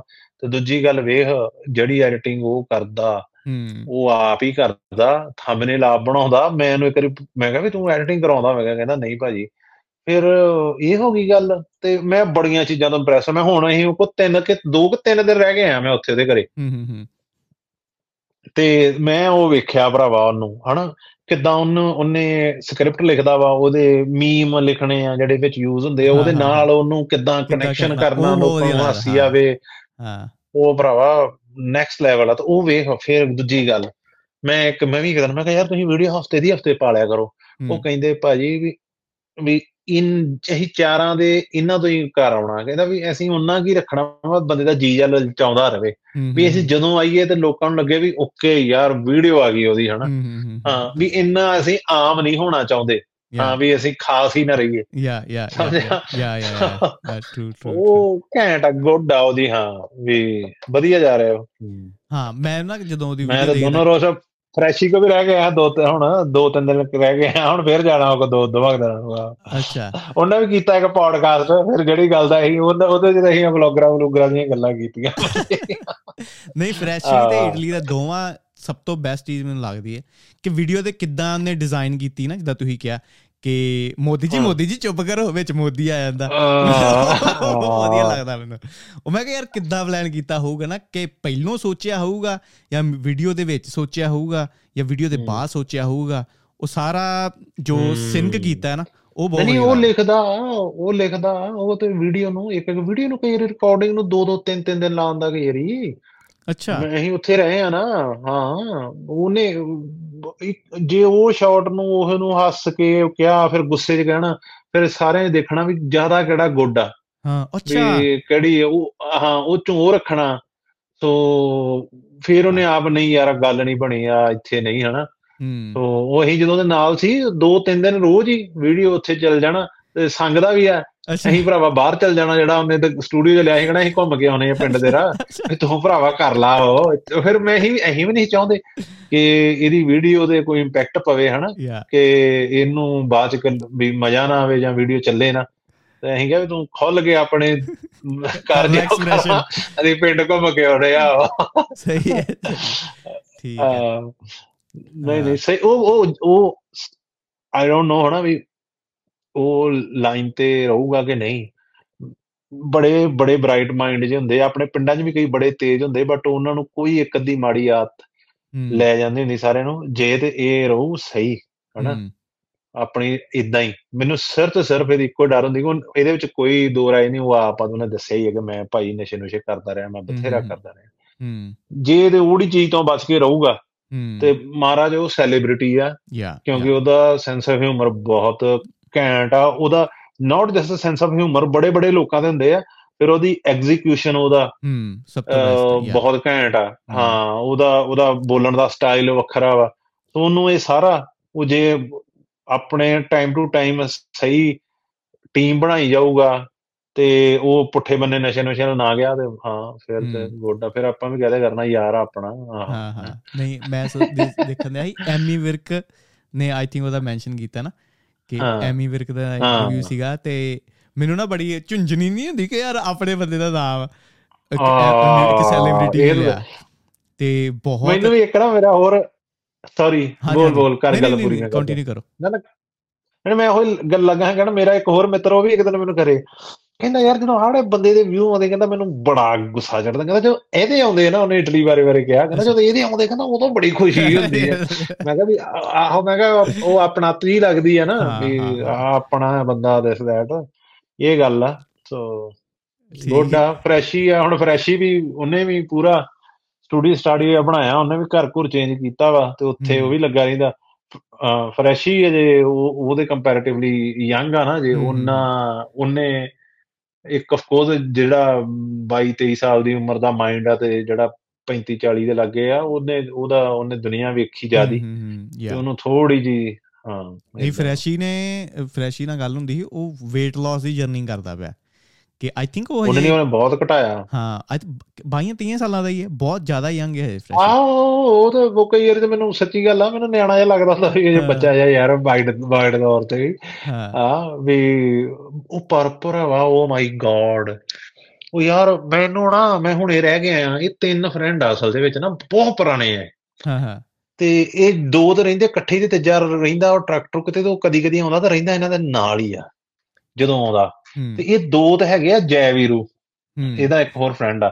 ਉਹ ਇਹ ਜਦੋਂ ਸਟੱਡੀ ਸਟੂਡੀ ਦੇ ਟਾਈਮ ਦੇ ਇਕੱਠੇ ਆ ਜੋ ਪੁੱਠੇ ਸਿੱਧੇ ਕੰਮ ਵੀ ਇਕੱਠੇ ਕੀਤੇ ਕਿ ਜੇ ਵੀ ਇਹੋ ਜਿਹਾ ਮਾੜਾ ਮੋੜ ਜਿਹਾ। ਤੇ ਉਹ ਭਰਾਵਾ ਅਸੀਂ ਇੱਕ ਰਾਤ ਬੈਠੇ ਤੇ ਉਹ ਭਰਾਵਾ ਕਿਤੇ ਫਨ ਕਰਦੇ ਆ। ਅੱਛਾ। ਮੈਂ ਬੜੇ ਚਿਰ ਬਾਅਦ ਨਾ ਇੱਕ ਤਾਂ ਹੁੰਦਾ ਵੀ ਖੁਦ ਵੀ ਫਨ ਕਰ ਰਿਹਾ ਇੱਕ ਤੇ ਮੇਰੇ ਖੁਸ਼ੀ ਕੇ ਆਂਸੂ ਇੱਕ ਹਿਸਾਬ ਦੇ ਉਹਨੂੰ ਫਿਰ ਨਾ। ਮੈਂ ਕਹਾਂ ਵੀ ਮੈਂ ਉਹ ਤਾਂ ਆਵੇ। ਮੈਂ ਕਿਹਾ ਯਾਰ ਇਹਨਾਂ ਦਾ ਜੇ ਕੱਲ ਨੂੰ ਵਿਆਹ ਹੋ ਗਿਆ ਜਦੋਂ ਤੇ ਮੈਂ ਕਿਹਾ ਵੀ ਇਹਨਾਂ ਦੀਆਂ ਘਰ ਵਾਲੀਆਂ ਨੇ ਜੇ ਇਹਨਾਂ ਨੂੰ ਮਿਲ ਨਾ ਦਿੱਤਾ ਜਾਂ ਬਹਿ ਨਾ ਦਿੱਤਾ ਮੈਂ ਕਿਹਾ ਵੀ ਮੈਂ ਕਿਹਾ ਗੋਲੀ ਮਾਰ ਹੋ ਜੇ ਵਿਆਹ ਹੋਣਾ ਜਿਹਦੇ ਆਹ ਚੀਜ਼ ਨਹੀਂ ਰਹਿਣੀ ਹਨਾ? ਸਹੀ ਗੱਲ ਹੈ ਉਹ। ਉਹ ਉਹ ਬਹੁਤ ਗੁੱਡ ਫਨ ਕਰਦੇ ਉਹ ਵੀ ਕੋਈ ਇਹ ਨਹੀਂ ਕੋਈ ਨਸ਼ੇ ਨੁਸ਼ੇ ਵਾਲੀ ਚੀਜ਼ ਬਟ ਜਿਹੜਾ ਉਹਨਾਂ ਦਾ ਉਹ ਉਹਨਾਂ ਦੇ ਜੋਕ ਵੀ ਕਈ ਵਾਰ ਇੰਟੈਲੈਕਚੁਅਲ ਲੈਵਲ ਜਿਹਦੇ ਹੁੰਦੇ ਆ ਹਾਂ, ਹਾਂ, ਘੈਂਟ ਜੇ ਟਾਈਮਿੰਗ ਫਿਰ ਉਹ ਵੀਡੀਓਜ਼ ਲਾ ਕੇ ਨਾ ਉਹ ਇਹਨਾਂ ਦੇ ਘਰੇ ਬਹੁਤ ਆ ਜਿਹੜੇ ਬਲੌਗਰ ਬਲੂਗਰ ਆ ਨਾ ਇਹਨਾਂ ਸਾਰੇ ਵੀਡੀਓ ਲਾ ਕੇ ਕਮੈਂਟਰੀ ਚੱਲਦੀ ਹੁੰਦੀ ਨਾਲੋਂ ਨਾਲ ਹੀ ਹਨਾ? ਅੱਛਾ ਠੀਕ ਹੈ। ਬਹੁਤ ਹਾਂ ਬੜਾ ਜਾਣੀ ਕਿ ਮੈਂ ਬਹੁਤ ਵਧੀਆ ਉੱਥੇ ਫੰਕਸ਼ਨ ਕਰਕੇ ਆਇਆ ਉਹ ਘੈਂਟ ਆ ਉਹਨਾਂ ਦਾ। ਹਾਂ ਸਹੀ ਹੈ। ਤੇ ਹੁਣ ਵਾਪਸੀ ਕਦੋਂ ਤੁਹਾਡੀ ਕੈਨੇਡਾ ਤੋਂ? ਮੈਂ ਇੱਥੇ ਜਨਵਰੀ ਦੇ ਐਂਡ ਜੇ ਤੱਕ ਹਾਂ ਆਲਮੋਸਟ ਤੇ ਬੈਕ ਹੋਮ ਜਾਂ ਕਿਤੇ ਹੋਰ ਵੀ ਟਰੈਵਲ ਕਰੋਗੇ? ਨਹੀਂ ਨਹੀਂ ਪਹਿਲਾਂ ਸਪੇਨ ਹੀ ਜਾਣਾ ਵਾ ਸਪੇਨ ਹੀ ਹਾਂ। ਉਦਾਂ ਤਾਂ ਮੈਂ ਜੇ ਸ਼ਾਇਦ ਥੋੜਾ ਜਿਹਾ ਹੋਰ ਠਹਿਰ ਕੇ ਆਣਾ ਸੀ ਇੱਥੇ ਤੁਹਾਡੇ ਤੋਂ ਆਸਟ੍ਰੇਲੀਆ ਤੋਂ ਮੇਰਾ ਕਲਾਸਮੇਟ ਆ ਮੁੰਡਾ ਉਹਨੇ ਟਿਕਟ ਜੀ ਕਰਵਾਈ ਉਹਨੇ ਪਤਾ ਨਹੀਂ ਹੁਣ ਮੈਨੂੰ ਯਾਦ ਨਹੀਂ 6 7 ਫਰਵਰੀ ਦੀ ਉਹ ਕਹਿੰਦਾ ਮੈਂ ਆਉਣਾ ਯੂਰਪ ਘੁੰਮਣ। ਮੈਂ ਕਿਹਾ ਆ ਜਾ ਭਰਾਵਾ ਫਿਰ ਮੈਂ ਵੀ ਆ ਜਾਣਾ ਉਦਾਂ ਸ਼ਾਇਦ ਮੈਂ ਮਾਰਚ 'ਚ ਜਾਂਦਾ ਵਾਪਸ ਫਿਰ ਮੈਂ ਉਹਦੇ ਕਰਕੇ ਥੋੜਾ ਜਿਹਾ ਪਹਿਲਾਂ ਜਾਊਂਗਾ ਉਹਨੂੰ ਘੁਮਾਊਂਗਾ। ਠੀਕ ਆ। ਤੇ ਆਸਟ੍ਰੇਲੀਆ ਨਿਊਜ਼ੀਲੈਂਡ ਆਈ ਥੌਟ ਕਿ ਤੁਸੀਂ ਸ਼ਾਇਦ ਆਸਟ੍ਰੇਲੀਆ ਚੱਲੇ ਹੋ। ਮੈਂ ਕਿਹਾ ਉੱਥੇ ਮਿਲਦੇ ਨਹੀਂ ਤੇ ਫਿਰ ਕਿਸੇ ਨਹੀਂ ਨਹੀਂ ਨਹੀਂ ਨਹੀਂ ਨਹੀਂ ਨਹੀਂ। ਆਸਟ੍ਰੇਲੀਆ ਯਾਰ ਮੈਂ ਮੇਰਾ ਪਲਾਨ ਜਿਹਾ ਸੀ ਕਿਉਂਕਿ ਮੈਂ ਜਦੋਂ ਪਿੱਛੇ ਇੰਡੀਆ ਗਿਆ ਸੀ ਨਾ ਤੇ ਉਧਰੋਂ ਇਹ ਸੀ ਕਿ ਵਾਪਸੀ ਤੇ ਆਉਂਦਿਆਂ ਮੇਰਾ ਪਲਾਨ ਸੀ ਕਿ ਫਿਲੀਪੀਨਸ ਜਾਊਂ ਫਿਲੀਪੀਨਸ ਤੋਂ ਆਸਟ੍ਰੇਲੀਆ ਨਿਊਜ਼ੀਲੈਂਡ ਤੋਂ ਉਧਰੋਂ ਕੈਨੇਡਾ ਆ ਜਾਊਂਗਾ। ਬਟ ਇੰਡੀਆ ਜਾਣ ਤੋਂ ਕੁਝ ਦਿਨ ਪਹਿਲਾਂ 2-4 ਦਿਨ ਪਹਿਲਾਂ ਮੇਰੇ ਸਾਰੇ ਮੇਰਾ ਬਟੂਆ ਡਿੱਗ ਗਿਆ। ਤੇ ਉਹਦੇ ਨਾਲ ਹੀ ਸਾਰੇ ਡਾਕੂਮੈਂਟ ਵਗੈਰਾ ਚਲੇ ਗਏ। ਤੇ ਫਿਰ ਮੈਂ ਇੱਕ ਪੇਪਰ ਪਰਮਿਸ਼ਨ ਜਾਂ ਲੈ ਕੇ ਗਿਆ ਸੀ। ਤੇ ਉਹ ਫਿਰ ਮੈਨੂੰ ਇਹ ਸੀ ਜਿੱਦਾਂ ਸਪੇਨ ਦੀ ਪੀਆਰ ਹੋਣ ਤੇ ਫਿਲੀਪੀਨਸ ਦੀ ਐਂਟਰੀ ਆ ਆਸਟ੍ਰੇਲੀਆ ਨਿਊਜ਼ੀਲੈਂਡ ਦਾ ਮੇਰੇ ਕੋਲ ਵੀਜ਼ਾ ਹੈ ਸੀ। ਤੇ ਉਹ ਮੈਂ ਕਿਹਾ ਸੀ ਪਹਿਲਾਂ ਤਾਂ ਮੈਨੂੰ ਫਿਲੀਪੀਨ ਸੀ ਮੈਂ ਕਿਹਾ ਉਹਨਾਂ ਨੂੰ ਆ ਪੇਪਰ ਵਿਖਾਉਂਗਾ ਵੀ ਮੈਂ ਉਹਨਾਂ ਨੂੰ ਕਹਣਾ ਵੀ ਇਹ ਕੀ ਚੱਕੀ ਫਿਰਦਾ ਤੂੰ ਪੀਸ ਆਫ ਪੇਪਰ ਹੈ ਨਹੀਂ। ਤੇ ਚੱਲ ਉਹਨਾਂ ਨੇ ਸਿਸਟਮ ਪਾ ਕੇ ਜਾਂ ਸਪੈਨਿਸ਼ ਅਥਾਰਟੀ ਨੇ ਕੰਟੈਕਟ ਕਰਕੇ ਉਹ ਕਨਫਰਮ ਤਾਂ ਕਰਤਾ ਮੈਨੂੰ ਇਹੀ ਵੀ ਮੈਂ 에어ਪੋਰਟਾਂ ਦੇ ਖੱਜਲ ਹੋਣਾ ਹੁਣ। ਤੇ ਫਿਰ ਮੈਂ ਕਿਹਾ ਵੀ ਲੀਵ ਇਟ ਯਾਰ ਵੀ ਫਿਰ ਹੋਰ ਅਗਲੇ ਸਾਲ ਸਹੀ ਜਦੋਂ ਟਾਈਮ ਬਣਿਆ। ਨਹੀਂ ਤੇ ਮੇਰਾ ਇੰਡੀਆ ਗਿਆ ਤਾਂ ਪੂਰਾ ਪਲਾਨ ਸੀ ਇੱਧਰ ਫਿਲੀਪੀਨਸ ਨਿਊਜ਼ੀਲੈਂਡ ਤੇ ਆਸਟ੍ਰੇਲੀਆ ਦਾ। ਠੀਕ ਹੈ ਠੀਕ ਹੈ। ਤੇ ਮੈਨੂੰ ਦੱਸ ਕੇ ਆਇਓ ਜਦੋਂ ਯਾਰ ਨਿਊਜ਼ੀਲੈਂਡ ਆਸਟ੍ਰੇਲੀਆ ਪਹਿਲਾਂ। ਨਹੀਂ ਨਹੀਂ ਜਰੂਰ ਜਰੂਰ ਆਵਾਂਗੇ ਯਾਰ ਹਾਂ। ਤੁਹਾਡੇ ਵੀ ਆ ਉਹੀ ਮੁੰਡਾ ਉਹੀ ਇੱਕ ਤਾਂ ਮੇਰਾ ਕਲਾਸਮੇਟ ਹੀ ਅਸੀਂ ਸਾਰਾ ਇਕੱਠੇ ਸਟੱਡੀ ਕੀਤੀ ਆ। ਉਹ ਵੀ ਪਿਛਲੇ ਜਦੋਂ ਮੈਂ ਆਇਆ ਸੀ ਉਦੋਂ ਓਕੋ ਸੀ। ਤੇ ਨਿਊਜ਼ੀਲੈਂਡ ਮੇਰੀਆਂ ਦੋ ਤਿੰਨ ਰਿਸ਼ਤੇਦਾਰੀਆਂ ਉਦੋਂ ਉਧਰ ਸੀ ਉਦੋਂ ਆਪਾਂ ਜੇ ਮਿਲੇ ਨਹੀਂ। ਇਹ ਗੱਲ 2019 ਦੀ ਆ। ਉਦੋਂ ਮੈਂ 2019 ਚ ਹੀ ਆਇਆ ਸੀ। ਠੀਕ ਆ ਚਲੋ ਸਹੀ ਹੈ। ਚਲੋ ਸਹੀ ਹੈ ਕਰਦੇ ਆ ਫਿਨਿਸ਼ ਠੀਕ ਹੈ ਠੀਕ ਹਾਂਜੀ ਹਾਂਜੀ। ਠੀਕ ਹੈ ਵੀਰ ਮੇਰਾ ਹੈ। Okay okay all good okay ਸਤਿ ਸ਼੍ਰੀ ਅਕਾਲ। ਚਲੋ ਜੀ ਇਹ ਸੀ ਅੱਜ ਦਾ ਐਪੀਸੋਡ ਬਹੁਤ ਵਧੀਆ ਗੱਲਬਾਤ ਹੋਈ ਆ ਬਾਜੀ ਹੁਣਾਂ ਨਾਲ। ਤੇ ਹੁਣ ਮਿਲਦੇ ਆਪਾਂ ਅਗਲੇ ਐਪੀਸੋਡ ਦੇ ਵਿੱਚ। ਮੈਂ ਤੁਹਾਡਾ ਆਪਣਾ ਕੱਕਾ ਬੱਲੀ ਨਾਮ ਰਗਨਦੀਪ ਸਿੰਘ। ਸਤਿ ਸ਼੍ਰੀ ਅਕਾਲ।